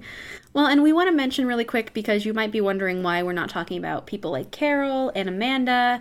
And these are incredible women. And yes, like we want to highlight mothers, but we will be talking about different mothers in our next series. And we did talk about them extensively in our family series. So please go and check that out. There's an entire like segment where we talk about Journey to Babel with Amanda, and we talk about Amanda and Discovery, and Carol, we get to talk about a lot in our movie series. So I'm sorry that we can't talk about these amazing mothers, but we did cover them quite a lot in the family series. And just know that like mothers can be feminist too, and like you can be very feminine and you can have children and really want to have children, and that's okay. And also, you can not want children and not want to have kids, and that's okay as well. And this is something that DC Fontana taught us in Friday's Child. Yes, Rhianna, man, that transition was golden. I feel like that was smooth as AF. I could tell your like heart was beating. You're like, here we go, I'm gonna do it. Yeah, um, DC Fontana, Dorothy Catherine Fontana is her full name. She is one of the few female writers that was able to participate on Star Trek. Gene Roddenberry got to know a lot of people on the show he worked on previously, which was called The Lieutenant. That's where uh, he met Nichelle Nichols. I believe like pretty much everyone who's in the main cast was like guest starring on The Lieutenant. That was Gene Roddenberry's baby. And she also was a writer on that show. And so after it was canceled, Gene Roddenberry said, Hey, all of your episodes are awesome. Come write for me. And so she did. You might Amazing. notice that she's only in the first two seasons of Star Trek. And you also might notice that the third season is low key terrible. So yeah. went downhill after that. Yeah. yeah. But she did later join up and she wrote some animated series. She wrote a lot of animated series episodes. And so she's a trailblazer in her own right because, yeah, just not a lot of women were writing. I think that in this time, it's easier and also it's still hard, but I think it's easier to further your career if your face isn't on something, you know? And this yeah. is why she went by DC Fontana was because people wouldn't know her gender um, mm-hmm. based off of that name. And it's a little bit easier to submit a script like randomly to a company if you don't know the gender of someone. And so I think Absolutely. that was her tool that she used. And during season three of Star Trek, when she was gone, she left to pursue some freelance writing and she was very successful. Um, so she's awesome. Some of her best known episodes. So she wrote 10 episodes in season one and two. Okay, yeah. So in the original series, she wrote um, Charlie X, Tomorrow is Yesterday, This Side of Paradise, Friday's Child, Journey to Babel, By Any Other Name, Ultimate Computer, Enterprise Incident, That's Which Survives, Way to Eden, and Yesteryear. So you So like some of the best Star Trek episodes. like all the bangers basically she Yeah. wrote. yeah. Um, we decided to watch Friday's Child for this. Like we could have watched all those episodes, but you know, we're trying to like not have a four hour podcast for you all, even though Yeah. I know a lot of people would listen to it. Rhianna shared this really interesting quote. What was the quote that you read about this episode?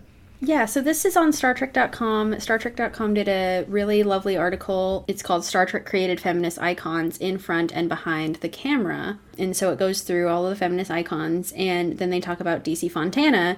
And she says in an interview for These Are the Voyages, she says, quote, My feeling was that not all women are mommies and that's why she wrote Friday's Child. She goes on to say in other interviews, like with uh, She Knows. Com. She did an inter- interview that people were asking about Friday's Child. Like, it's kind of a controversial episode. Why did you write it? And she says, if we're not writing stories about humans, then what are we writing for, essentially?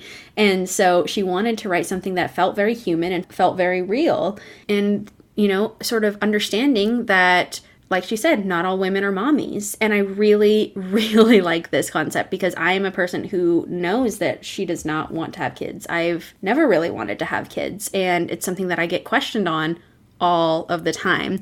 When people ask me, they say, Oh, maybe you're just not ready. You'll change your mind in 10 years. I won't. I just know this. And I, I know that I do not want to be a mother in that way. I'm very content being a cat mom and a dog mom someday, you know, and She's gonna think- be a fire ant to my kids. Oh Yes. not like a fire ant.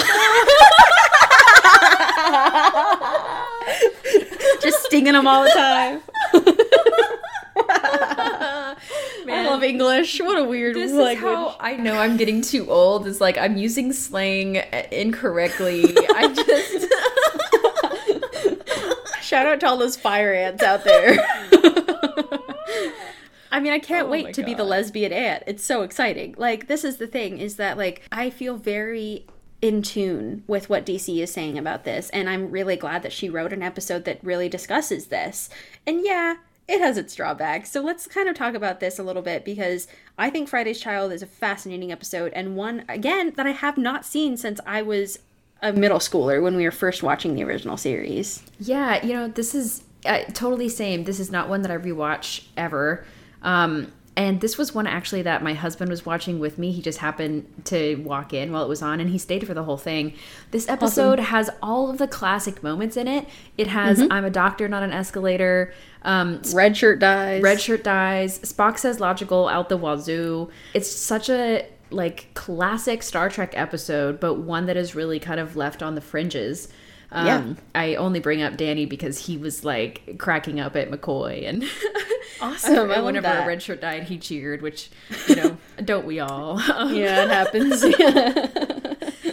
so there's a really interesting system, like uh, gender system, going on in this culture, and we find out that Elian, El Ian, sorry, she is the female who is pregnant in this. She is the wife of the Teer, who is pretty much like the tribe's man, or like pretty much like the head of the tribe or head of the society, essentially. And so she's very highly esteemed. But in the same breath, she is also literally introduced as, quote, a young wife to give an old man a son to rule these tribes. So she is there to be, uh, like, to just birth a son. And so I have many questions. What if she doesn't have a son? What if she doesn't want to have a child? Which is what we find out is the case, is she did not want to get pregnant. She did not want to have a child. And so we are literally getting a story that is very common in human society, particularly in the 60s, but even more so, like a lot of women would just be pretty much forced or unwilling to have children so that they could birth an heir. And a son. And often, if they had a female daughter, the daughter would get killed or sent away. Or, you know, there's so many different um, cultures in the, on Earth that like highly revere having the having a male child and like creating a male heir essentially. And then even when the son is born it has more power than the literal woman who birthed him. And so we see all of these really complex systems being put into place but are they very much mirroring human society? And so i think like i just love the fact that fontana wrote this episode as as a show of her being reluctant to fall into this role. Elian, the character, she understands that this is not the life that I want, but it is the life that is given to me and it is a part of our customs. So even when her husband, the Teer, dies and then the guy who killed him takes his place, she is ready to die because that is in the custom. And she gets to choose how she dies but like she still is going to be killed because her husband is killed.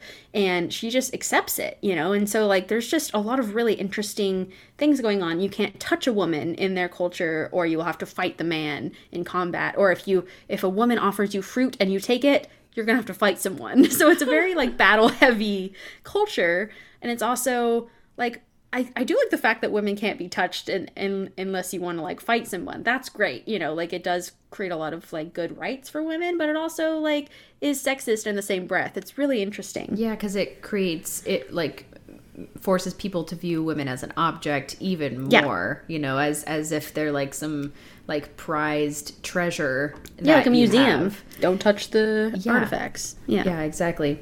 I'm so I'm glad we're talking about kind of like this clan culture about uh, she's like only there to like birth the child.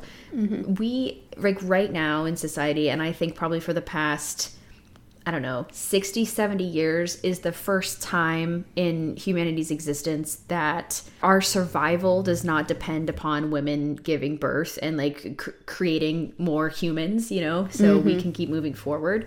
Early humans, even in like feudal societies, you go on and on and on, their infant mortality rate was so high that um, people had to have like 10 children and hope that Yeah. even one survived into adulthood um, to even like begin replacing the population not to mention increasing it.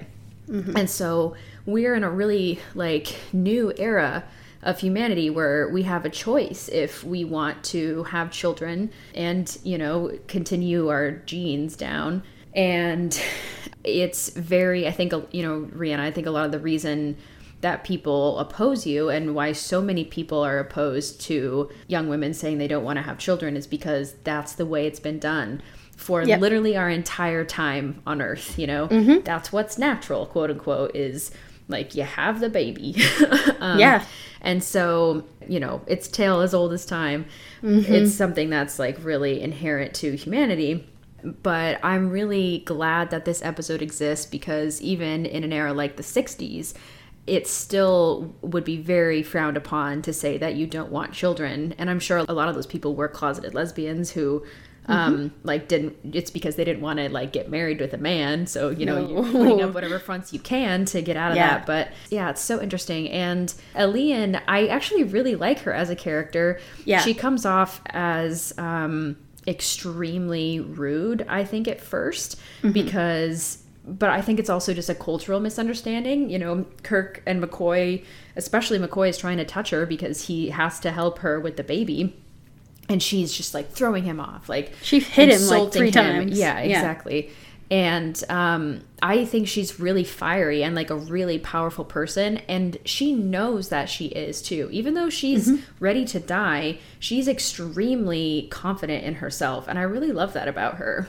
Absolutely. And I think too the fact that I really love that Kirk can't touch her. Like this is something that like gives me like a sort of satisfaction is that Kirk isn't like cuz that's his sort of go-to move is like oh the way to pacify the woman is to like stroke her arms and like kiss her and like I'll just like make her fall in love with me and then like it'll be fine. But she will not stand for that. I mean literally it's like she would rather burn her arm than have someone help her and touch her. You know, like when that guy tripped her, which was awful. Like, don't trip a pregnant lady. What's wrong with you? Kirk went to go and help her and she like threw him off I think that the fact that Kirk is put in this position where he can't be like the womanizer is so fun to me and I love the fact that like she's he's literally not allowed to and like even when they're trying to help her up this rock and that's when McCoy does his famous I'm a doctor not an escalator she will only let McCoy touch her you know and I just love she's like only McCoy you know cuz like once he finally got through to her and he actually had to slap her in order for her to finally like let her touch her which I think is crazy she slapped him like 3 times and so he just smacked her back. I was like Jesus this is crazy. But like she finally realized, oh, you're doing it to like make sure I can have this baby okay and like you're a doctor and you're not here like being culturally insensitive. And it helps that mccoy knew the culture going into this. Like he had studied this culture for about six months and lived with them and all of that. So he knew the customs down to the letter. You know he's told kirk and spock about his great study abroad he did 10 years ago you know so finally he's getting the chance to show off all his knowledge yes exactly yeah, and I really do like her interactions with McCoy in this because there is a sort of respect that comes from them. And the thing that just really confuses me though, and it's like just cracks me up is the fact that McCoy thinks that if he just tells her three times that you want this baby, she's gonna want this baby. Like he's so shocked by the fact that like he's like, but I even told her. I said close your eyes and envision this is my baby. And then she turns, she's like, McCoy, this is your baby. And he's like, no, no, no, wait, no. like, that's not what I meant. You know, and then that's when the whole misunderstanding. It's just so funny. Like, that dynamic is really funny, but it's also just so narrow minded of him to think that, like, he can just tell her that she wants it and then she'll want it because her quote unquote maternal instincts will kick in or whatever. Well, I was just going to say that. That's the assumption is all women, once they give birth, turn into, like, mother bears, you know, where yeah. they will fight for their cub and yeah, like they're I mean, it's true like the hormones are real and mm-hmm. that stuff happens, but also you could have like really awful postpartum depression. Postpartum depression is extremely common and literally like never talked about mm-hmm. where you are rendered unable to take care of the child because of mm-hmm. like your emotions are crazy because you just gave birth and your hormones are all over the place. Um, I know, like, our grandma, when she had all three of her children, she had very severe postpartum depression and, like, just extremely anxious. She thought all of them were about to die, mm-hmm. just couldn't do anything, you know, having trouble breastfeeding. And this is extremely common, but it's yeah. never talked about. And in this case, Elian just straight up didn't want the baby. Yeah. I mean, she once she gives birth, she's even like leaving it around. She like leaves it oh, in the cave and like runs away. Yeah. I I can't blame her for this. She was forced into this situation. Her husband is dead and mm-hmm. she if she's not going to die, she wants to live her own life. Yeah. Also, it's just so incredible to see her traversing these crazy rocks when she's like just about to give birth. I know, it's amazing. Yeah. Incredible. Like our stepmom hiked a 14er when she was pregnant and that is like one of the coolest things. Like I respect her so much. I mean obviously in general, but like that's just amazing, you know. She's like 7 months pregnant or something too, like very yeah. pregnant. Yeah. Yeah. I don't know. It's just like interesting because she does have this rhetoric of the child belongs to the husband, she says, you know, and this is what her culture has raised her to think and and she can't even she doesn't even want the child, I think, first of all, because she doesn't want it. Second of all, because the child is not even going to belong to her once it's born. And that's just horrible, you know, like that. Like, you can carry a child for nine months or however long the uh, gestation period is for this uh, race mm-hmm. and still not have it be yours. And that's very common for a lot of cultures, or was back on Earth, you know. Back on good old Earth. she knocks McCoy out, flees. She's like, heck no, I'm getting out of here. Um, and McCoy is like, dang, I really thought she'd learn to want it, you know? but and then Spock says to him, virtue is a relative term. And I love that. Again, Spock drinking his juice saying, you think she would really want it because that's your own humanistic point of view on motherhood. And like, that is just not the case for everyone. And virtue is relative. And so her virtue was the fact that she didn't want it. And then the fact that like she was sticking up for herself and being a confident woman regardless of being very pregnant and you know all this stuff. So it's just oh it's so interesting. I think spock really understands her because he too doesn't want kids.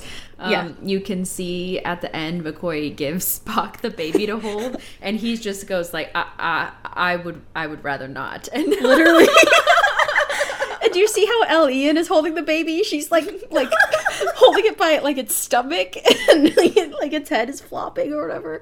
And you know, like and that's why I think it's so funny when people are like that your maternal instincts will kick in, you know, and I'm like some people don't have a maternal bone in their body and that's totally fine. Even people who are mothers still don't have maternal instincts, you know? Like Yeah. that's just not something that always comes with the territory. It's a hoax. People like it can mm-hmm. happen, but it doesn't happen to everyone. Mm-hmm. Yeah, exactly. So, um, unfortunately, we see that she still is then forced into this role at the end of the episode. She isn't killed, which is amazing. Um, and you know the. The, the whole side plot with the Klingon gets resolved, and the whole like awful man who killed her husband is killed, and all of this stuff. But she is she becomes we find out the queen regent of the baby that she named leonard james um, and then her last name which i forgot but Takar, something like that. yeah. oh my gosh which is so funny because then spock is like you two are going to be insufferable for months about this um, but yeah we find out that she you know is sort of queen regent essentially so she gets to rule for a while until her baby boy is old enough to rule for himself i guess but um, it does suck that she does get put into this motherhood role, but I am glad that we still get someone who gets to advocate against it. Well, and hopefully, since she's queen regent, she can just have someone else take care of the baby, you know. So she Yeah. she doesn't Exactly. have to, doesn't have to deal with it. She's probably got enough servants and stuff. So. exactly. Well, Rhianna, I think it's time. I'm so excited. We get to talk about our final character. Can you guys guess who it is? I wonder, such a mystery. well, I mean, in the original series, she had no first name, but Oh. now she does. It's Nyota Uhura. Woo woo! We are talking about the magnificent Nichelle Nichols. And Ashlyn, can you give us a little bit of background on Nichelle and how she ended up joining Star Trek? Yes. Um, I want to first recommend uh, Nichelle Nichols' autobiography, which is called Beyond Uhura. is a fascinating and inspiring read. She's a wonderful storyteller, and uh, she has had a really insane life. Um, Nichelle Nichols is a triple threat, so she can sing, she can dance, she can act. Um, she entered, I believe I've told this story on the pod before, but I'll just uh, go into it again. So, as a young girl, she trained as a dancer, as a ballet dancer, and she was accepted into extremely prestigious dance companies under the assumption that she was 18 and she would go into like some of these auditions and like you know wear clothes that were more mature even though she was only 14 because she knew that she had the talent and her parents especially her mother were saying you have to go out for it you know like this is this is how you're going to make money with your life and so she like even before star trek she actually toured with duke ellington um What? yeah so she uh, was a singer with the duke ellington and lionel hampton bands um, which is amazing Incredible. she was in carmen in the chicago stock company. She was in a new york production of porgy and bess. Uh, she like had a very like amazing musical career before she even entered the acting world. And uh, she got her big break. Oh yeah she was in um, like the james baldwin play blues for mr charlie and got really good reviews for it. And then she was in as i mentioned earlier gene roddenberry's show the lieutenant and there's a great story in her autobiography about that because she had never acted on a set before. She was so used to stage productions that it's completely different. And she didn't even notice because, you know, there's when you're on a TV set, there's a light that comes from above and it's called like you have to be in your light, you know, you mm-hmm. have to find the one that's like lighting up your face and everything. So it looks Yeah. good on camera. She had no idea what that was and she kept cutting out her male co star's light like she would be in his light or she'd be blocking his light. And initially like the first couple days they were like this woman is awful. She's being a total bee you know? She's like taking my light. And then gene roddenberry actually was like oh my god like this is your first ever tv thing. And so he kind of like taught her the ropes um and all that. So she was, you know, just like really, really new to it. Um, and so once it was canceled, um, she was asked by Gene Roddenberry to be on Star Trek. And initially going into it, his pitch was that she was going to be a feature role and I also will say, of course, she was approached, you know, after the cage when they like were bringing on a new a new cast. Yeah, it was pitched that she was gonna like have a part in a lot of episodes, that she was gonna be a feature. And in the early episodes, you do see that she has way more lines than in later episodes. Um, especially in the first season, she had full like pages and pages of scripts that she was memorizing and she was going to be a part of these episodes. And then you know they're doing reshoots and they're cutting. And so by the time she'd be like gathered around the TV to watch the episode with her family pretty much nothing of her role would make it into the final cut and of course of course it's because everyone's racist like Yeah. it's because they don't want a black woman on TV and uh, it sends the wrong message, you know, to have Oh, her yeah. like um, playing too much of a role. And uh, this was something that was really painful for her. And she got along with the cast for the most part. I think because she was brought on by Gene, everybody like automatically liked her because it's like, oh well, we're all Gene Roddenberry approved, so Mm-hmm. Yeah, absolutely. we're all in this together. Um, but I know it was absolutely heartbreaking for her to watch this happen week after week, where she gets her hopes up and she has these lines, and then she gets the new revision of the script, and there's no lines, you know? Um, and I just can't imagine what that is like. By the end of season two, she was not going to continue with season three and she was going to leave. And this is a very famous story, but she actually ran into Martin Luther King and uh, he praised her for everything that she was doing on Star Trek she said that she was going to leave and he was like no He literally- you cannot leave like you have to stay because you are a icon for other black girls who are watching the screen i mean this is exactly why whoopi goldberg is in star trek and why whoopi Yes. goldberg became an actor was because she saw Nichelle Nichols and said, "That ain't no maid. Like, there's a black woman on the screen and she isn't a maid. Like, you know, Amazing. amazing. Yeah. like literally trailblazing. And like so many women, and especially black women who are the first to do something, like it's so hard and so painful. And so I just feel for her so much. And um, you know, eventually, you know, she she has her parts in the movies and everything. I also just want to take a moment to say that right now, Nichelle Nichols is still alive. She's one of the few remaining cast members of the original series, and she's actually like being a victim of elder abuse, which is I think made famous by the Britney Spears case, where um, Britney Spears was being completely controlled by her father because she had a mental illness that he s- basically said rendered her incapable of taking care of herself.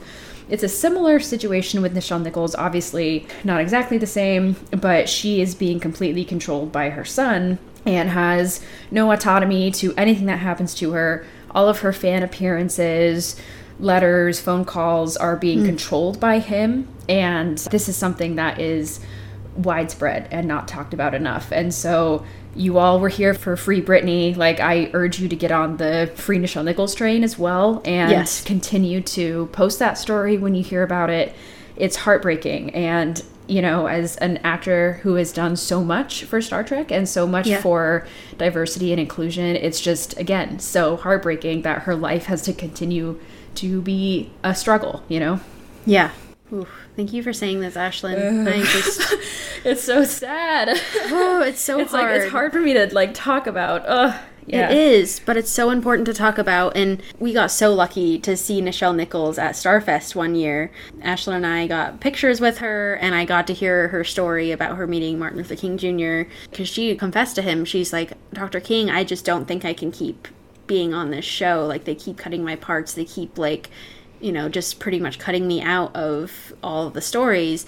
And he essentially is like, like I understand, you know, but you're still a symbol of hope, you know? And I think that as painful as it is to be cut from these parts, like it's still a step. And I hate that she had to be one of the steps to make other things possible because like obviously I want her to be like the front and center of like every single episode.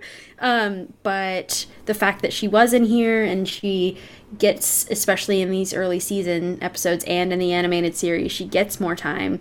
I'm just infinitely grateful that we have a character like Uhura, particularly because, like you were saying earlier, she is not diminished to a love interest, and she's also not diminished to like a lot of the sort of uh, toxic stereotypes about black women either. Like, I do not feel, from my limited white person perspective, I don't really feel like there's a lot of moments where she's stereotyped in that way. I don't see it either. I, yeah. Um, besides her just having a smaller role. Yeah. Um, I also want to just mention too that Nichelle Nichols, after her Star Trek career and kind of in between all the movies, was really the face of NASA's uh, campaign to get people to join. She basically did like a US tour where she went to colleges Amazing. and she spoke to people about joining NASA, and she was really the face of that campaign. And so, the reason why we have uh, like a lot of black astronauts now and uh, female astronauts is because yeah. of Nichelle Nichols. Sally Mae Jemison was the first black woman in space, and yep. everyone always just thinks about Sally Ride, but like, don't forget about Sally Mae Jemison. yeah. Yeah. Yeah, exactly. So not only did she make a difference amongst like the actor community and in Hollywood, but she made an actual real life difference in furthering yeah. our space program and just making it more acceptable for women of any shade to be in the public eye. So mm-hmm. uh, I'm just like so amazed at her, you know? yeah. Oh, she's truly such a legend.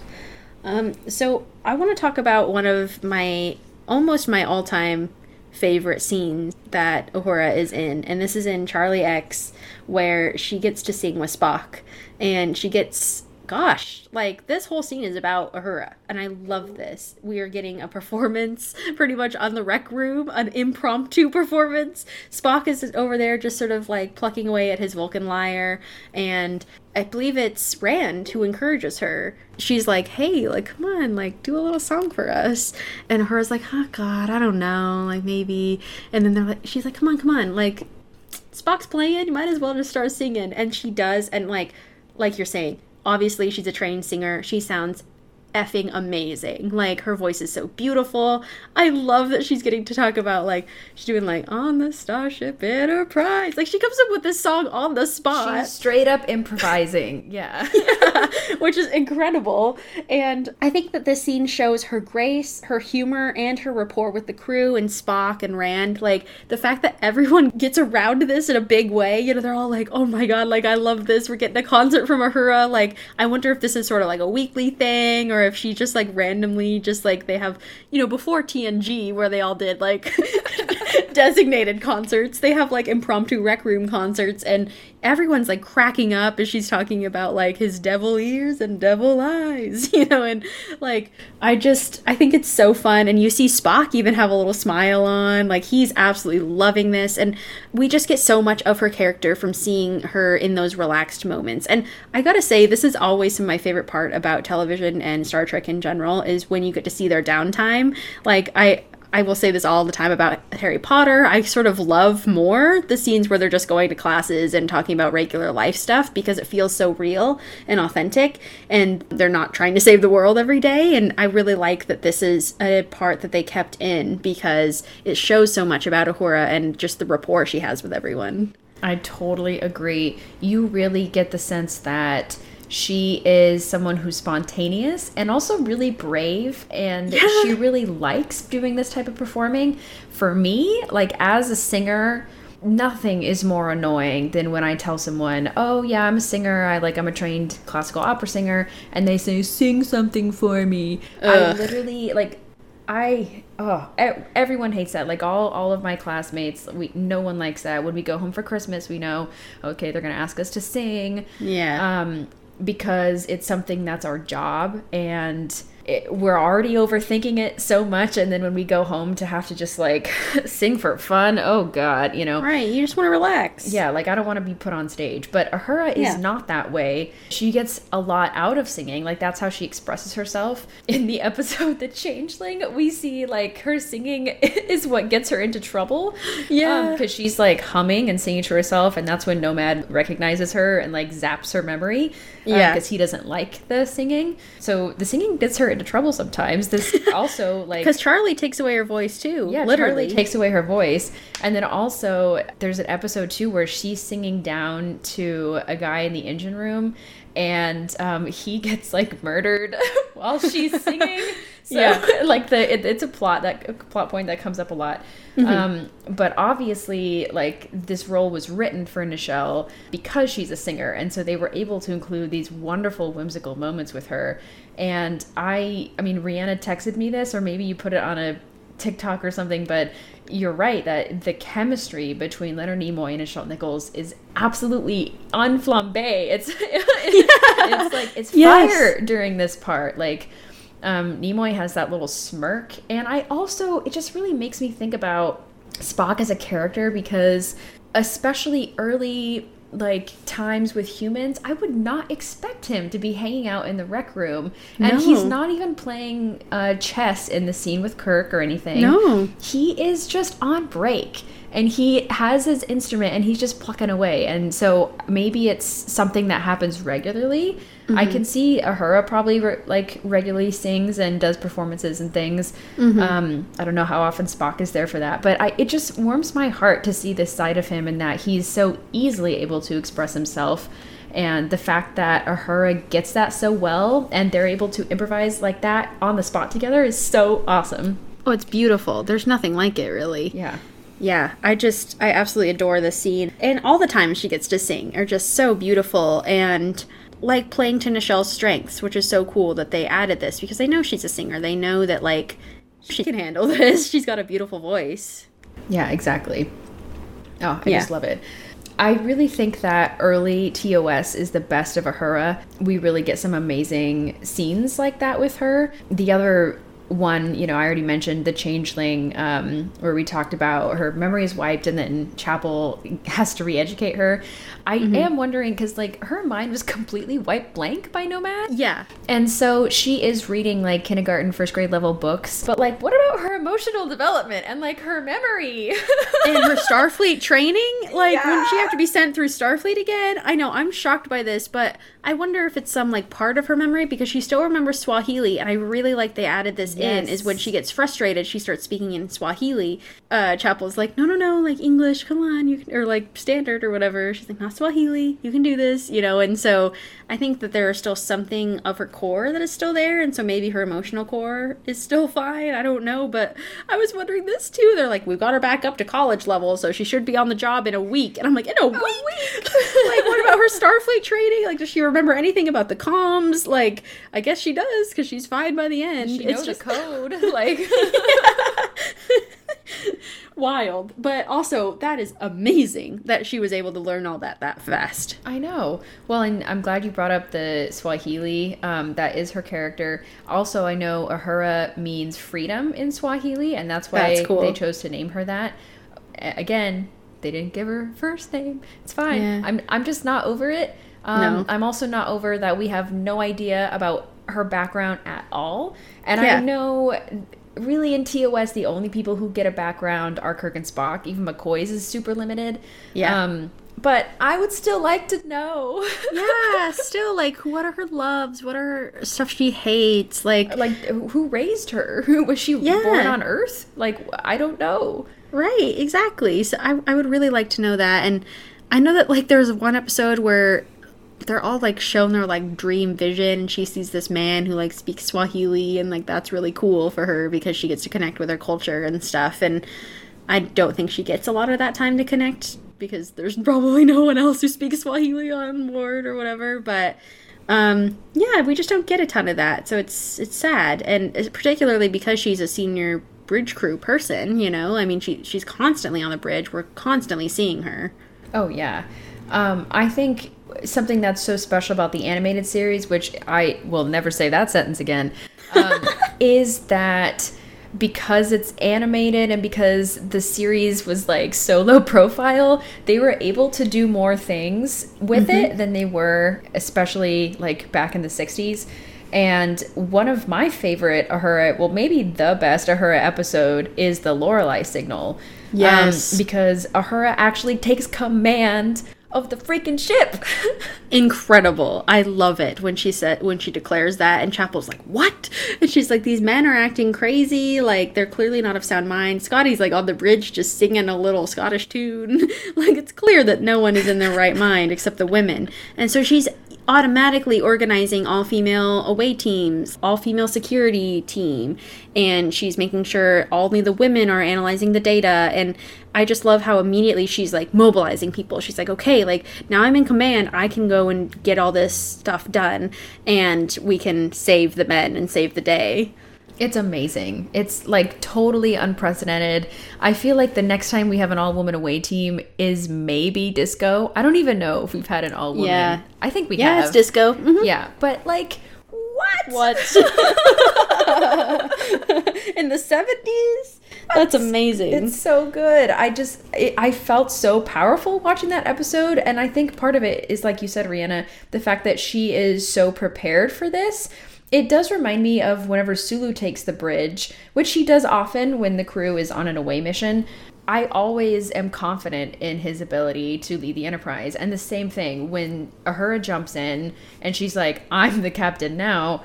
Yeah. I I'm not even worried. I'm like, oh cool. Okay. Great. Yeah. We're in good hands. Yeah. Yeah. Oh, absolutely. And the fact that like she goes down and she's talking to these women and she's like no BS. She's like threatening to destroy their temple unless she shows she's like give us our men back or I will destroy your temple. I'm like that is awesome. Like she is not pulling her punches. She's going to be very intense and serious and like she gets it done so fast. yeah, and also she I feel like has a hand on this resolution with these women because the the Lorelei signal that they're screaming out is that they want men to come to their planet so they can suck their lives and then live forever. Yeah. And that is that's just like the nature of the planet that they're on. And when they first got there, there were men there, but the men were aging and dying and losing their life force really quickly, like we see Yeah. happen to Kirk, Spock, and McCoy in this episode. Um, and so Uhura is a part of their relocation, which I think is so cool. And I Yeah. think um, something that I don't know if the men would have asked about, you know, like if Kirk would have been like, "So are you guys happy here?" Or you know, I think that's really cool that she had a hand in that. When the women are so grateful, they're like, like we'd rather be mortal and like live out a, a normal life than have to keep like draining these men. And Yeah. I just think that that's amazing that she gave them that opportunity. Well, and it shows that these women are not just villains. They're not just like it, they're not happy to take the lives and live forever, kind of like Krall. They do crave a normal life, and so Uhura, like speaking with them, shows that there are shades of gray in every situation, and I love that. Yeah. Well, it also makes me happy when I get to hear Nichelle Nichols do voice acting for like various computers and other act and other characters. Like you can just tell that it's literally only Majel Barrett and Nichelle Nichols being all these different women. They're just like get to play all these different characters and it's just really fun though to hear her obviously I love her as Uhura, but it's cool to hear her stretch her talent and get to be these other random like women on the planet or the computer sometimes or what have you. That's so fun to me that she got to be such a huge part of the animated series. Yeah, I I love it. Yeah, and there's you know the other episode we watched is Once Upon a Planet, and Uhura gets kidnapped in this episode, but she has these wonderful scenes where she's really trying to negotiate with this computer that kidnapped her on the shore leave planet they call it, and um, she even like she's trying to reason with the computer and when that doesn't happen she tries to like subtly go over and disconnect it. Like she is doing everything in her power.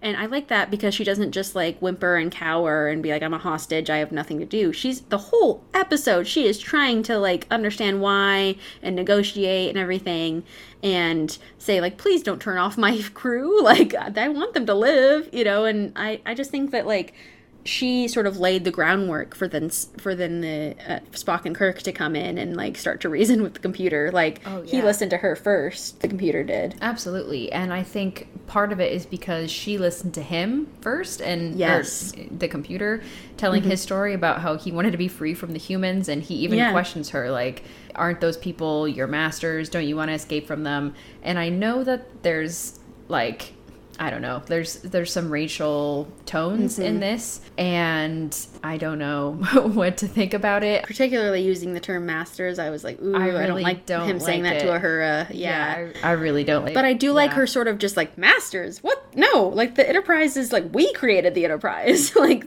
if anything, you know, we're in control of it, kind of thing, or like we respect it and it respects us, kind of thing. Yeah, I yeah. I think they're maybe trying to paint the computer in a like sympathizing light where Yeah. it felt really bogged down by the former human. um, Mm-hmm. that was like telling it what to do, and now it's like I've got control. But Yeah. yep, it made me un- uncomfy. Mhm, definitely. Yeah. But her is Yeah. amazing, and like you said, she was the reason that they were all able to get off the planet. Yeah, exactly. So I think the like other best Uhura episode is the episode Mirror Mirror. Because we don't get to see Uhura go down on a lot of away missions. She is generally up doing communications, making sure to patch people through or clear a signal or clear the channels or whatever. Um, and so it's really awesome that she gets to be a part of this away team that is trying to negotiate to get whatever mineral they need from this group on the planet and they're like stridently refusing so they oh, go back up dilithium crystals. oh duh yeah. okay yeah so they're trying to get dilithium from the planet and they said no and so then they're going back up and of course get thrust into the mirror universe and i gotta say like the way that everyone handles this is pretty freaking impressive because I would just like break down. I would not be a good actor. I would not be able to like survive in the mirror universe. I'd be thrown in an agony booth right away. Yeah, I think I'd be right there with you, Rhianna. But like, even though Uhura's scared, and she tells Kirk, she's like, "What is going on? Like, I'm worried about this. Like, everyone's acting weird." She still does her job, and she has the difficult job of distracting this horrible, horrible Mirror Sulu, who is very like. Ew, just dicey, and he's you know uh, clearly done a lot of sexually horrible things to maybe the Uhura in the mirror universe, and she has the job of distracting Sulu while the others are like getting into the transporter, you know, essentially so he doesn't see the alert on his comm. Yeah. Um, I mean, not only that, but I think she also has a tough job just being on the bridge the entire time because Yeah. at least Kirk and Spock and McCoy get to like run around the ship and not necessarily be in the limelight all the time. Mm-hmm. But Uhura is forced to just try to act normal, which is impossible in this crazy situation. Yeah. Um, the scene you're talking about where she distracts Sulu, I I really love how they set this up because initially when she's on the bridge, Sulu comes up to her and is, you know, trying to flirt and be violent towards her, lowkey. Yeah. Um, and then again, when she's doing the distraction, she just masterfully manipulates him. Oh, it's so good. Well, and she's like, you know, part of this game is that you come to me and I ignore you, and then you have to come back, and you didn't come back. And she's Yes. playing it so well. And then when she's like, she slaps him, and she said, "I changed my mind." Like, Yes, oh, I love it. And she oh, pulls a knife on him. Incredible. Oh, I just, I love her. and like because she has to ride this line between sexy and like powerful you know like because she has to sort of sexualize herself in this way to sulu to distract him but then she gets to be like badass and gets to pull a knife on him and be like really s- like haha like i got you kind of thing and i just really love the fact that like Uhura gets this moment because it's so freaking powerful and that she holds her ground. That would be terrifying in general, but also to see a, a face you know and trust. Like she trusts Sulu and she trusts him to never be that way with her. And so to see him so creepy and like coming onto her in this really horrible way and still getting to like still having the just bravery to smack him and pull a knife and everything is so amazing. I was thinking about that too, especially if like I'm sure she spends so much time with Sulu on the bridge. Yeah. Um, and they got to know each other really well. It would be so weird to see Mirror Sulu acting so disrespectful and like so crazy.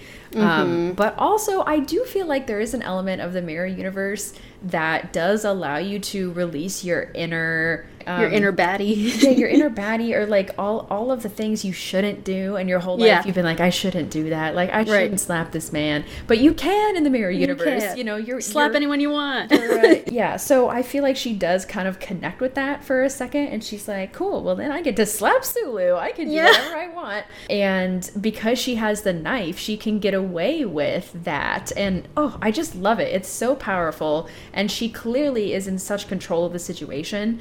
Oh, I just I love the Yes. scene. oh man, and this brings up a point that I I'm just so happy about with Uhura as a character in general is that she gets to subvert our expectations of the damsel like all of the time. We see this very brief one liner in Naked Time where, you know, Sulu is already uh, been infected by the disease, and so he's out shirtless on the bridge with his foil, you know, and he's like uh, trying to. And he says like, "Fair maid, I shall save you," and she pushes him away and says, "Sorry, neither."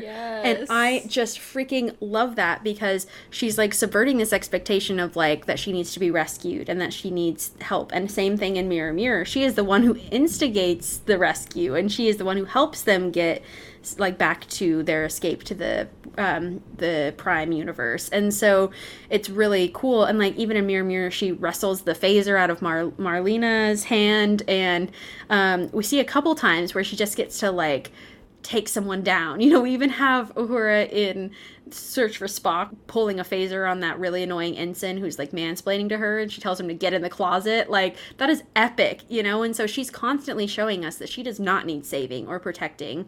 Similarly, in even Zoe Saldana's Uhura in Star Trek Beyond, you know, like Spock comes over and Uhura ends up saving him and like there's a guy behind and she like takes him down or whatever and and she's like what are you doing here spock? And he's like saving you naturally you know and they kind of have a, a, little laugh about it because she's like i clearly just saved your butt.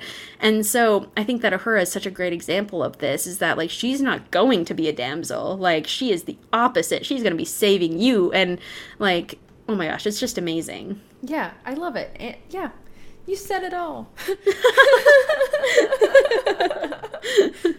Oh yeah she's just great and i love that we never have it any other way you know? Like mm-hmm. uhura is who she is and she's always in control of whatever situation and oh, she's such an inspiration to me. I love her so much yeah, and even when we get the scene in Plato's Stepchildren where she's beaten down and her and Chapel are like forced to wear these clothes and forced to kiss Spock and Kirk and um, all of this stuff, it's definitely like problematic and like awful that these women are forced into this.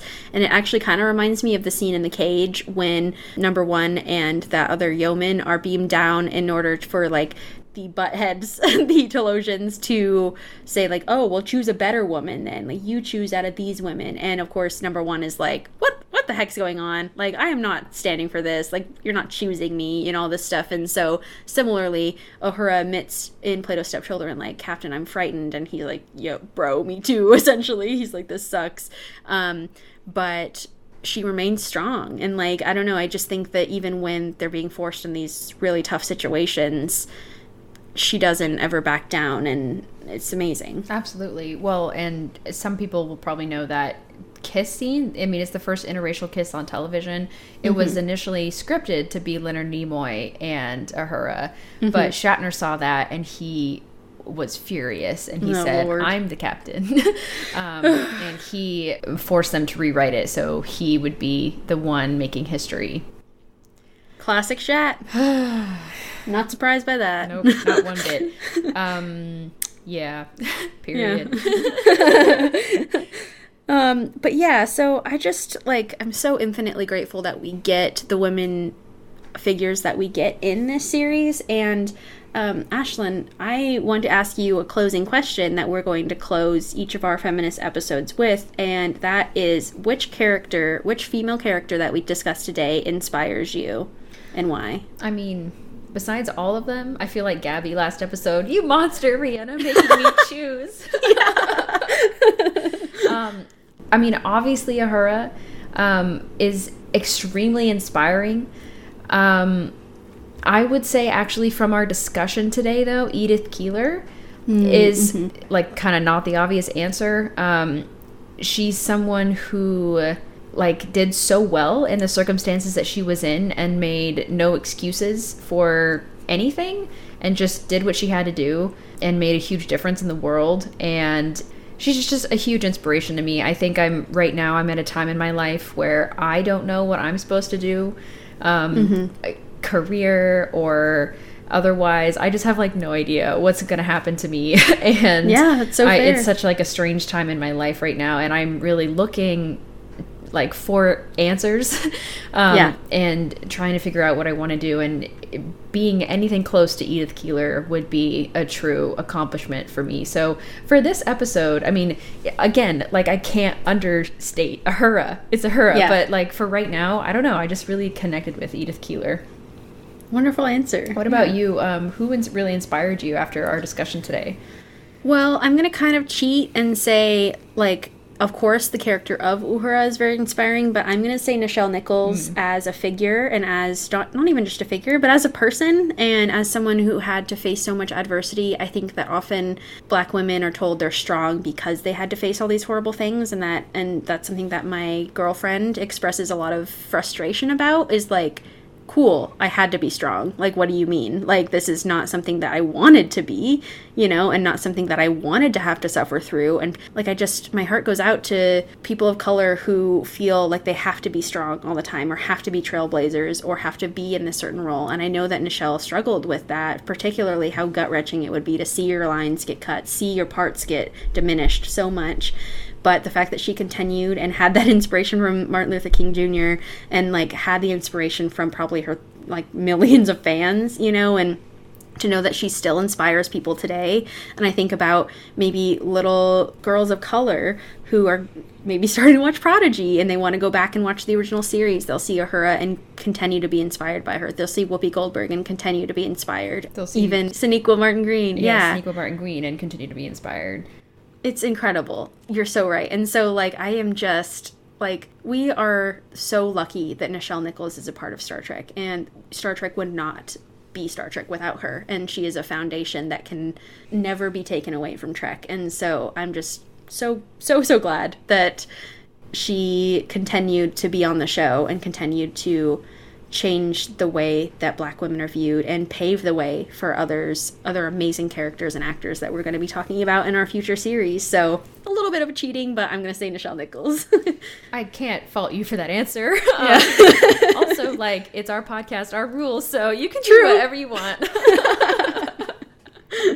if you had Oh said. DC Fontana, I also would have been like, "Hey, Right? yeah, Yeah. I mean, everyone's inspiring." So absolutely yeah. Wow, Rhianna, that was our first episode of the feminism series. this is crazy. We're going to be cruising through this so fast. I know it's just going to be gone before we even realize but i'm just cherishing this journey and i'm so glad we get to talk about these incredible women and female identifying characters and actors. So next week we have very exciting news. We are going to be joined by the where's beverly podcast ah! I'm so excited. They are a Star Trek Picard podcast who speculates where Beverly is, essentially. I stumbled across their pod on Instagram and was so inspired by the fact that they are Beverly Crusher lovers that we are going to be doing our Beverly Crusher segment with them. We'll be talking everything Crusher, how amazing she is, and wondering where she is in the future. So um, get excited for that. And please stay tuned. We will be posting like keep up with our watch list. You can watch along. All of these awesome feminist episodes will be coming up. So thank you so much, all of you, for listening today. Yeah, and I also just want to plug a couple things. Um, right now, as we were recording this episode, we actually had Stephanie Baker become a $5 patron um, on our! Patreon. So thank you to Stephanie Baker. You are amazing. Thank you for um, choosing to become a patron of ours. Uh, she now has content to like hours of secret podcasts that we release. Um, Yes. And so I hope she's enjoying them. And I also just want to remind everybody that every time we release an episode, Rhianna has an amazing brain, and somehow merch will be created based off of that episode. And so we actually have a shop where we are selling our merch. So please, you can, I think pretty much all of our bios have the link to it, or at least a Yeah. link to most of our stuff. Um, It's also the durasisters.threadless.com. So Boom. Threadless is amazing. Yeah, Um, I- I- go and check out their stuff. I have gotten a compliment. I was wearing my um, Hunchback Whales sweater when I went shopping, and the person was like, "Is that is, is that from Star Star Trek?" And I was like, "Yeah." That's amazing that they knew. I think only the Duras sisters. They were like, "Oh wait, that's Star Trek." The whale thing was very confusing to them. sure. Um, yeah. but but I could not believe I was. Yeah, I was. It was recognized. That's amazing. Uh, yeah. So definitely go check that out. Uh, you will not regret it. Even I mean, even just window shopping, it's really impressive the collection that Rhianna has made. So um, you. I really encourage you all to take a look. It's really um, high quality stuff. So. Well, uh, and yeah. also on our Patreon, we have an episode covering the animated series called Uhura Front and Center. And so I made a sticker where I um, drew Uhura from the animated series, and she is front and center. And so, since we were talking about our feminism episode, I just want you to all go and look at Uhura and remember that she should be front and center all the time. And I'm actually bought a sticker so she can be front and center on my water bottle. So I'm very excited. Rhianna, why doesn't my water bottle have that sticker? You gotta go buy it, Shorty. Okay, Sorry. I guess fine. Did you call me shoddy? Who's to say? Oh my gosh. Okay. Well, what a what a blast. Um, I want to thank you, Rhianna, and I want to thank our listeners for sticking with us through the ups and downs of this podcast. Um, I think it's really good to talk about the hard stuff sometimes, and Yeah. um, I also think it's always the right time to celebrate powerful women. So here we are Yes. doing both. 100%. And I think that every month should be Black History Month. Every month should be Women's History Month. And we just have to continue to celebrate women in every shape and form. So thank you all so much for listening to this. And I'm just so pumped to talk TNG next week. Whoa, me too. Thank you for listening to the Duras Sisters podcast. Please tune in next week for the second episode of our feminism series, where Ashlyn and Rhianna will discuss the amazing women in Star Trek The Next Generation. Please follow us on Facebook, Instagram, and Twitter, and check to see our suggested watch list for our upcoming episodes. Also, take a moment to check out our merch on Threadless and our content on Tumblr and TikTok. If you like what you've heard today, please leave us a review on whatever platform you listen. By donating any amount per month, you can become a monthly patron like Stephanie and unlock our exclusive reviews of Lower Decks, the animated series, and Star Trek trivia. You can find all of this and more at patreon.com slash the Duras Sisters Podcast. If you would like to contact us for any reason, please do so at the Duras Sisters Podcast at gmail.com. So far, we have covered these podcast series pilot episodes, family, love and affection, time travel, villains, and movies. wow. If you haven't heard a particular series, please go back and listen to any of these awesome episodes. Social media and marketing by me, Ashlyn Gelman, and Rhianna Hurd. Editing is done by Rhianna Hurd and Ashlyn Gelman. Our intro and outro is by Jerry Goldsmith. Don't forget to be awesome. I kept that. When and what was the first memory? Woo! Start that again. what was the first memory you have? Nope. what was the First memory you have. Period. Tell me right now.